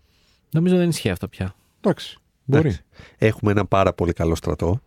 Πάρα Φυσικά. πολύ καλό στρατό. Δεν έχουμε τόσο καλό στρατό. Έχουμε πάρα πολύ καλό στρατό. Έχουμε πάρα πολύ καλή αεροπορία. Τα τελευταία χρόνια έχουμε πολύ Οκ. καλό στρατό. Okay. Πολύ καλό στρατό. Και ειδικά σε σχέση με την Τουρκία, άμα τα βάλεις δίπλα-δίπλα, έχουμε πολύ καλό στρατό. Τι ποσοτικά. Τι; Ποσοτικά. Και τεχνολογίας. Νομίζω έχουμε υπεροπλία πάντως. Ακόμα με F-16 είναι. Έχουμε προχωρήσει 8 αεροσκάφη μετά. Άρα, στα λόγια μου ρίχνει, έχουμε μια πάρα πολύ καλή αεροπορία. Δεν ανήκει στα, στα, στα όπλα, δεν Ναι, είναι. εσύ το λες Τι εννοείς γενικά τώρα; το Στο στρατό. λέω- θα, θα, θα στο πάμε, λέω λες το σώμα, συγκεκριμένα. θα εντάξει, πάμε να όπλα. οργώσουμε. Δεν είπα ότι θα πάμε να αργώσουμε, ρε φίλε, αλλά είπες ξεκίνησες από το στρατό και σου λέω αεροπορία και μου λες γενικότερα στρατό. Ενώ είναι, είναι γνωστό ότι έχουμε πάρα πολλούς απόφοιτους από Top Gun και τέτοια. Σοβαρά, ρε. Αλήθεια. Ναι. Α, νόμιζα έκανες πλάκα, ρε. Όχι, ρε. Δεν το ήξερα. Πολύ ωραίο αυτό. Όντως, Έχουμε- έχουμε και εκπαιδευτές και τέτοια. Είναι γνωστό ότι έχουμε από τους καλύτερους πιλότους στο, στο κόσμο. Να ρωτήσω Ότι κάτι. είναι καλή πιλότη μας το Επειδή γνωρίζω, το ναι. πάρει λίγο δι' αποκλεισμού, άρα στο κομμάτι ε, ξηράς και ναυτικού ε, υπολοιπόμεθα; Στο κομμάτι ξηράς, τελευταία φορά που είδα το infographic με σύγκριση με την Τουρκία, είμαστε. Από- Ούτε, ούτε τα μισά. Εννοείς από άψη ποσότητα, σωστά; Ναι. Πλήθος, ναι. ναι, ναι, πλήθος. Μπορεί, και, μπορεί, μπορεί. και ναυτικό; Το ίδιο, δεν έχουμε τόσο volume όσο έχουν οι Τουρκοί. δεν έχουμε. Εκτός άμα Πού τα ήταν. έχουν, ρε φίλε, τα έχουν από Εκτός πάνω άμα από ήταν, Κασπία άμα και ήταν τέτοια. λάθος το infographic που, που κοίταζα, Ωραία. το είδα σε ένα site. Θέλετε να φέρουμε έναν άνθρωπο να το συζητήσουμε. Ναι, όμως; εννοείται. Να μας εννοείται. πει για το κοινό. Γιατί ξεφεύγει λίγο από τα όρια της Καμία εκπομπής. σχέση το διεθνολόγο και το στρατιωτικό αναλυτής, αλλά θα το κάνουμε. Ναι, ναι. Ναι. Δεν Θα έχει σχέση με το business. αυτό Μπορούμε εννοώ. να το ρωτήσουμε λίγο και για το, για το πώς είναι πλέον το New Age Warfare, ρε παιδί μου. δηλαδή, πώς είναι να οι το συνδυάσουμε, πόλεμοι. ναι, ναι. Έχει σημασία, ας πούμε, ότι εμείς έχουμε καλή αεροπορία. Έχει σημασία ότι έχουμε πολύ καλό πεζικό, που λέει εδώ πέρα ο Κίτζιος. Ε, έχεις- έχουν σημασία αυτά, ή πλέον σε αυτή τη νέα εποχή δεν έχει σημασία τίποτα, γιατί ο άλλος θα ρίξει έναν ηλεκτρομαγνητικό παλμό από Μμ, πάνω και και, τέλος. θα τα διαλύσει όλα. Είναι- Είναι η εκπομπή, θα σας πυροβολήσουμε και πάμε σε ένα διάλειμμα και επιστρέφουμε. 989 Αλφα 989 Αλφα Radio, επιστρέψαμε, μπαίνουμε στο τελευταίο τέταρτο της εκπομπάρας και για σήμερα και το πήγαμε από το business στο κομμάτι, το πήγαμε στα γεωπολιτικά. Ετοιμαστείτε Στα αγαπητοί όπλα. γείτονες, ερχόμαστε. Τα όπλα. Ερχόμαστε και μέρα και νύχτα εμείς να βοηθήσουμε, όπως έκανε η ΑΜΑΚ μας και οι άνθρωποι τέλος πάντων διασώστες. Και μπράβο μας. Ε, και ξέρεις που θέλω να καταλήξω εν τέλει με αυτή την αναφορά, ότι πόσο ωραίο είναι που μέσα από τα social media, που παλιά δεν τα είχαμε αυτά, μπορούσαμε να καταλάβουμε λίγο και την άποψη των ανθρώπων. Δηλαδή, τις εικόνες τέλος πάντων που είδαμε με την Τουρκία, νομίζω μας έφερε λίγο πιο κοντά. Ναι, ρε, εννοείται. Παιδιά, εγώ εμένω σε αυτό που είπα και πριν. Ανεξαρτήτως τώρα στρατιωτικών, ανεξαρτήτως ε, δυνάμεων, εγώ όποτε έχω συναντήσει Τούρκο στα παιχνίδια που παίζω και αυτά, ε, hello neighbor και τέτοια γράφουν. ναι, ναι. Δεν, είναι, δεν υπάρχει τώρα. Αυτά είναι από τις κυβερνήσεις και από τα media καθοδηγούμενα ε, Πάντως- και τέτοια. Θα σου πω κάτι. Αν δούμε στο TikTok όμως, κάθε φορά που υπάρχει ναι, ένα. τα έχω δει, τα έχω δει. Είναι, είναι πολύ τοξική, ρε. είναι, είναι. Εντάξει, τώρα που στείλαμε βοήθεια, γράψανε πάρα πολλά ευχαριστώ και ευχαριστούμε και τέτοια. Αλλά πάντα υπάρχει ρε, εσύ, ένα φάσμα. Γιατί δεν πάνε εμάς οι δικοί μας το, δε- το ακροδεξιό φάσμα και σχολιάζει. Μμ. Θα έρθουμε με τις χατζάρες. βάζουν εκεί πέρα τον κολοκοτρόνι με, τα κεφα- με το κεφάλι του Ερντογάν και τέτοια. Τα έχεις δει αυτά; όχι, όχι. Ναι, ρε, Όχι. έχει, έχουμε και εμείς του πάνε και Ε, σχολιάζουν. σίγουρα, σίγουρα, σίγουρα. Απλά νομίζω ότι είναι. Ε, έτσι, τους βλέπω πιο πολύ. Δεν ξέρω γιατί. Τους βλέπω πιο πολύ σε σχέση με άλλους λαούς, ξέρω εγώ. Γιατί και οι Ρώσοι είναι, ας πούμε, έντονοι στο πώς εκφράζονται. Ναι, ναι. Έτσι. Ε, αλλά αυτό που θέλω να πω, ότι μου άρεσε που, ξέρεις τι, να είναι μια καλή πλευρά το social media. Ότι ε, ίσως τα συστημικά, α, πώς να είναι, τηλεοπτικά δίκτυα να μην δείχνουν τα πάντα. Γιατί μπορεί όντως να επηρεάζονται από κάποιες κυβερνήσεις και οι κυβερνήσεις να έχουν την ατζέντα τους και όλα αυτά. Μην κρυβόμαστε. Αλλά δεν μπορείς να κρυφτείς από την πληροφόρηση των social media. Εκτός βέβαια να ζεις στην Τουρκία και στο έχει κόψει τον Σωστό. Σωστό. Πάντως θα ήταν ωραίο να φέρουμε κάποιον και διεθνολόγο. Εγώ θα πω κάποιον και που έχει να κάνει με τον πόλεμο που είπαμε και πριν και τέτοια. Γιατί θεωρώ, ρε φίλε, ότι η- ο δεύτερος παγκόσμιος, επειδή έχω διαβάσει πολύ για δεύτερο παγκόσμιο κτλ., ήταν σε ένα εντελώς διαφορετικό τοπίο. Δεν νομίζω ότι αυτό το τοπίο θα επαναληφθεί ποτέ. Το λέω λόγω τεχνολογίας. Ναι, ναι, ναι. Ωραία. Δηλαδή, επειδή πάρα πολλές φορές λένε ορίστε και στο δεύτερο παγκόσμιο έγινε αυτό και αυτό. Δεν, δεν έχει καμία σχέση το τοπίο όπω ήταν ε, επί δεύτερου παγκοσμίου και πώς είναι τώρα με τις παροχές τεχνολογίας που έχουμε, τα εργαλεία, τα, Μμ.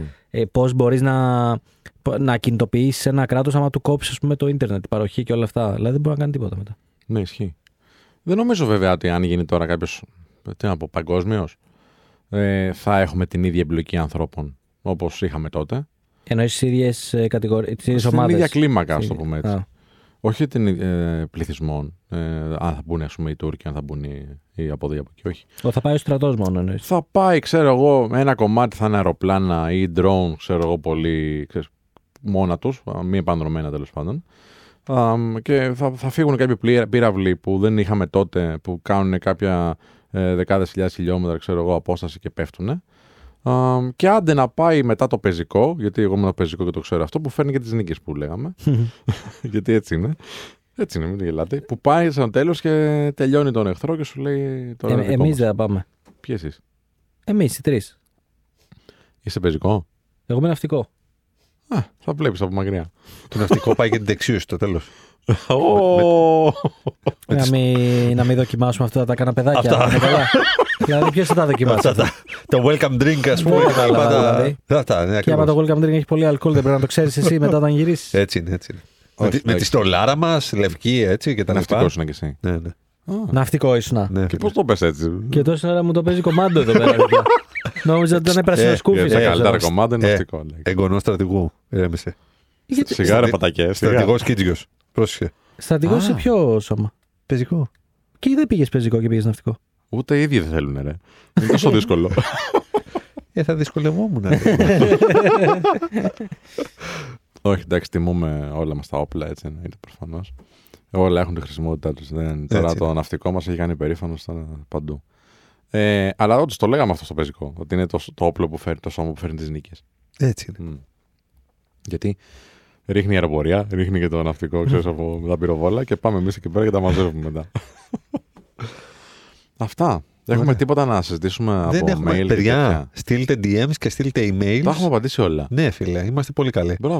μπράβο. Στείλτε, στείλτε Ή με... δεν έχει κάτι ενδιαφέρον τώρα και το κρύβεις.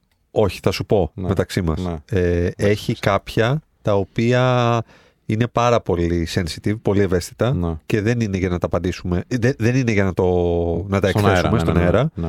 Γιατί έχει διάφορες λεπτομέρειες, οι Μμμ. οποίες είναι, είναι σοβαρές. Είναι, είναι υπό τη μορφή καταγγελιών, οπότε Μμμ. χρειάζεται Α, οκ. διαφορετική διαχείριση. Ε, και υπάρχουν κάποια άλλα τα οποία θέλουν, δεν θέλουν κοινοποίηση, θέλουν την δική μας απάντηση χωρίς να βγουν στον αέρα. Οπότε έχουμε, αλλά Α, δεν, μας το έχουμε, λένε, μας δεν το έχουμε λένε. για αέρα. Δεν έχουμε για αέρα αυτή τη στιγμή.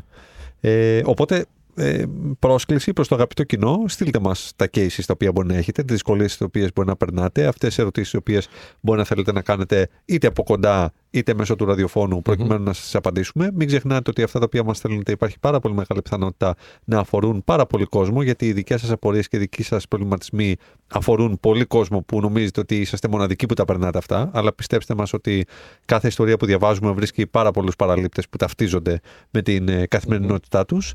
Ε, αυτά. Α, να Ε, Εγώ πούμε- έχω να πω ένα μήνυμα που μου Ναι. είχαν στείλει σε ένα και μέχρι, προσωπικό. και, Ναι, μέχρι πες. να, το- και μέχρι να το βρεις, να πούμε ότι την Παρασκευή που μας έρχεται, 10 του μηνός, στις 4 το, το μεσημέρι, θα βρισκόμαστε στο Ζάπιο Μεγαρωτής Αθήνας και για 90 λεπτά τουλάχιστον μέχρι τις 5.30 θα έχουμε ένα, θα σας ειδοποιήσουμε Unplugged, οι τρεις μας στο πλαίσιο των Talent Days του College Link, το οποίο είναι ένα διήμερο event καριέρας, στο οποίο θα μπορέσετε να συναντήσετε δεκάδες εταιρείες, να κάνετε speed networking, laser interview, να παρακολουθήσετε workshops και ομιλίες σαν τη δική μας. Η δική μας ομιλία θα είναι η καλύτερη του διημέρου Και επαναλαμβάνω ότι. Εντελώς ταπεινά πάντα έτσι. Ε, και αντικειμενικά. Ε, επαναλαμβάνω, θα γίνει την Παρασκευή 10 Μαρτίου στις 4 η ώρα μέχρι τις 5.30 και για να μπορέσετε να παρευρεθείτε εκεί θα πρέπει να, θα πρέπει να μπείτε στο collegelink.gr προκειμένου να κάνετε τη δωρεάν εγγραφή σας. Πολύ γρήγορα. Γιατί είναι και μικρή ερώτηση, πολύ στοχευμένη. Μου το έχεις στείλει στο προσωπικό μου η Φωτεινή. Η φίλη Φωτεινή Φι λέει. Α, τι να είμαι, να είμαι σπιονός καλύτερα; Ε, το, και το λέει σχετικά με ένα story που είχα βγάλει. Α, τι κάνεις όταν βλέπεις ότι άλλοι συνάδελφοι ας πούμε, δεν αποδίδουν ε, ή δεν δουλεύουν ε, αρκετά και πέφτει η δουλειά σε σένα.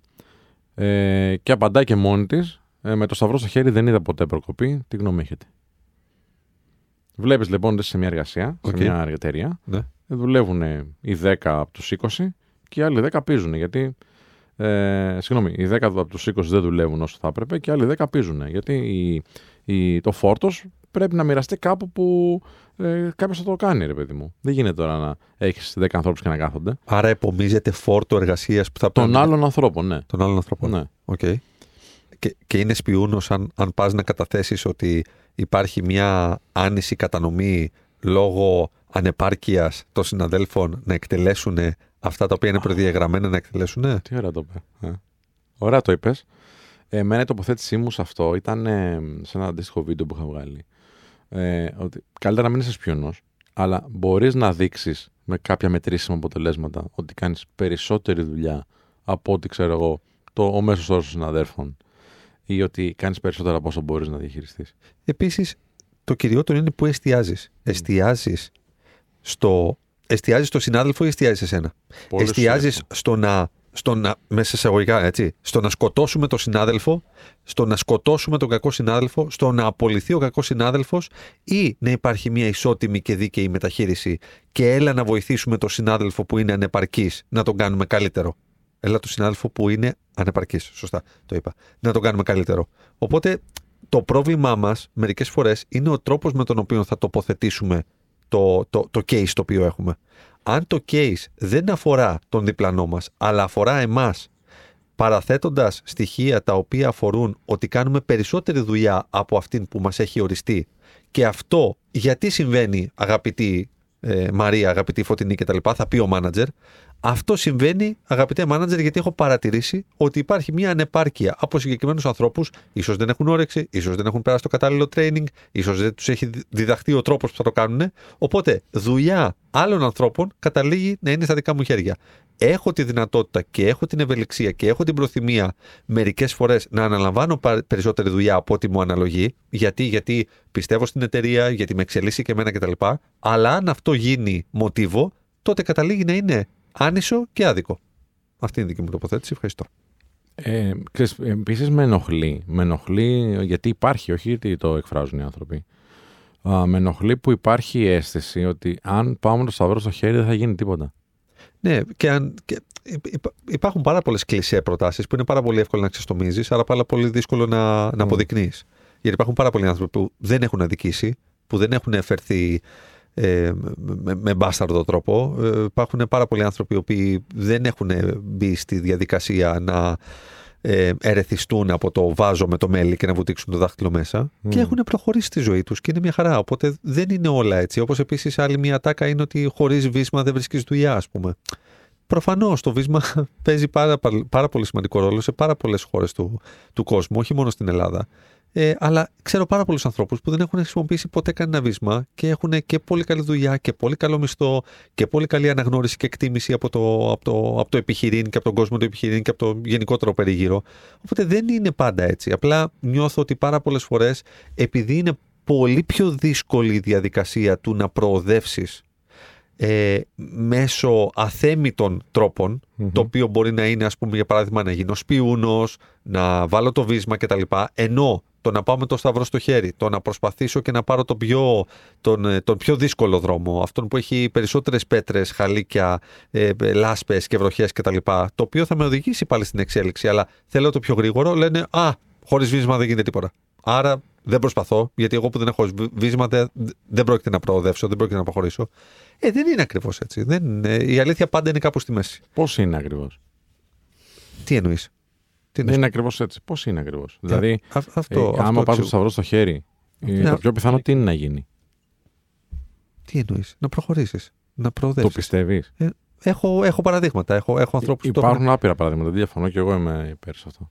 Ε, Και τι πάει να πει Πώς με το- μπορούμε να πείσουμε, ξέ- γιατί σε ρωτάω. Και τι πάει θέλω να να, πει με- πιστεί ο άνθρωπος. Τι πάει να πει με το σταυρό στο χέρι; Πάει να πει ότι εάν δεν είμαι με το σταυρό στο χέρι και Ε, με, συνέχεια. το, με το textbook, δηλαδή τι λένε οι κανόνες, τι λέει το πρωτόκολλο, Ναι. Ε, η δουλειά μου θα μιλήσει κτλ. Σωστά. Εμένα, εγώ δεν πιστεύω αρχικά ότι η δουλειά μου μιλάει από μόνη της. Δεν το πιστεύω. Να σου πω την αλήθεια. Πιστεύω ότι πρέπει με κάποιο τρόπο να την παρουσιάσεις. Άλλο. Με το Συμφωνείς; σταυρό στο χέρι είναι αυτό. Ε, Γιατί; Θα σου πω. Δεν είναι. Συμφωνώ. Δε- Πρώτα απ' όλα Ναι. δεν διαφωνώ που θα Όχι, όχι, μαζί έτσι, σου. Να κάνουμε κουβέντα. Ναι, ναι. Ε, Αλλά δεν ωραία. έχουμε, δεν έχουμε και ώρα. Ναι. Πρέπει να κλείσουμε. Πολύ γρήγορα. Ναι. Ε, το να παρουσιάζω τη δουλειά μου, μήπως είναι γλύψιμο, μήπως είναι αυταρέσκεια, μήπως είναι α, ξέρω εγώ, αυτοπροβολή. Καθήκον. Πέρυσι. καθήκον. Είναι καθήκον. Το Ωραία, καθήκον και μου. Συμφωνώ. συμφωνώ. Είναι το κτήμα μου. Είναι, είναι, ο, Συμφωνώ, είναι ο φίλε. πόνος μου, Ναι. το αίμα μου, ο υδρότας μου. Ναι, για τους Α, ανθρώπους μου. Αυτό δεν θα παρουσιάσω. Δεν έχει σημασία αν σου ανήκει η εταιρεία ή όχι. Μμ. Έχεις παράξει κάτι. Αυτό, αυτό δεν είναι ο- το όχημά σου για να μπορέσεις να παρουσιάσεις ποιο είναι το αποτύπωμά σου μέσα σε αυτή την εταιρεία. Μμ. Δεν είναι γλύψιμο. Γλύψιμο είναι να πηγαίνεις κάθε μέρα καφέ στον, ε, στο μάνατζερ. Γλύψιμο είναι να λες στο μάνατζερ τι ωραία που τα είπατε στο meeting. Γλύψιμο είναι να συναντάς το μάνατζερ στο, στο, στο διάτομο και να πεις Χρειάζεται κάτι από μένα; Ε, όχι, άμα δεν θα σου ζητήσει. Ηρέμησε. Έτσι. Αλλά δεν είναι γλύψιμο το να παρουσιάζεις και να πεις: Ξέρετε κάτι, θέλω ένα one-to-one meeting μαζί σας Μμ. στο εξάμεινο πάνω για να παρουσιάσω τι έχω κάνει μέχρι σήμερα και να, μου- Συμφωνώ. και να μου δώσετε το feedback σας για το πώς μπορώ να το κάνω καλύτερο το επόμενο εξάμεινο. Λοιπόν, ωραία, ωραίο topic. Μήπως το συνεχίσουμε και το, Ναι, το φυσικά, επόμενο Σάββατο. Λοιπόν, μέχρι το επόμενο Σαββατοκύριακο ε, να είστε όλοι καλά. Ευχαριστούμε πάρα πολύ για την ακρόαση. Ευχόμαστε να τα πούμε με πολλούς από εσάς την Παρασκευή 10 του μηνός 4 η ώρα στο Ζάπιο Μέγαρο. Μέχρι τότε να προσέχετε, να είστε καλά και για χαρά. Για χαρά. Γεια χαρά.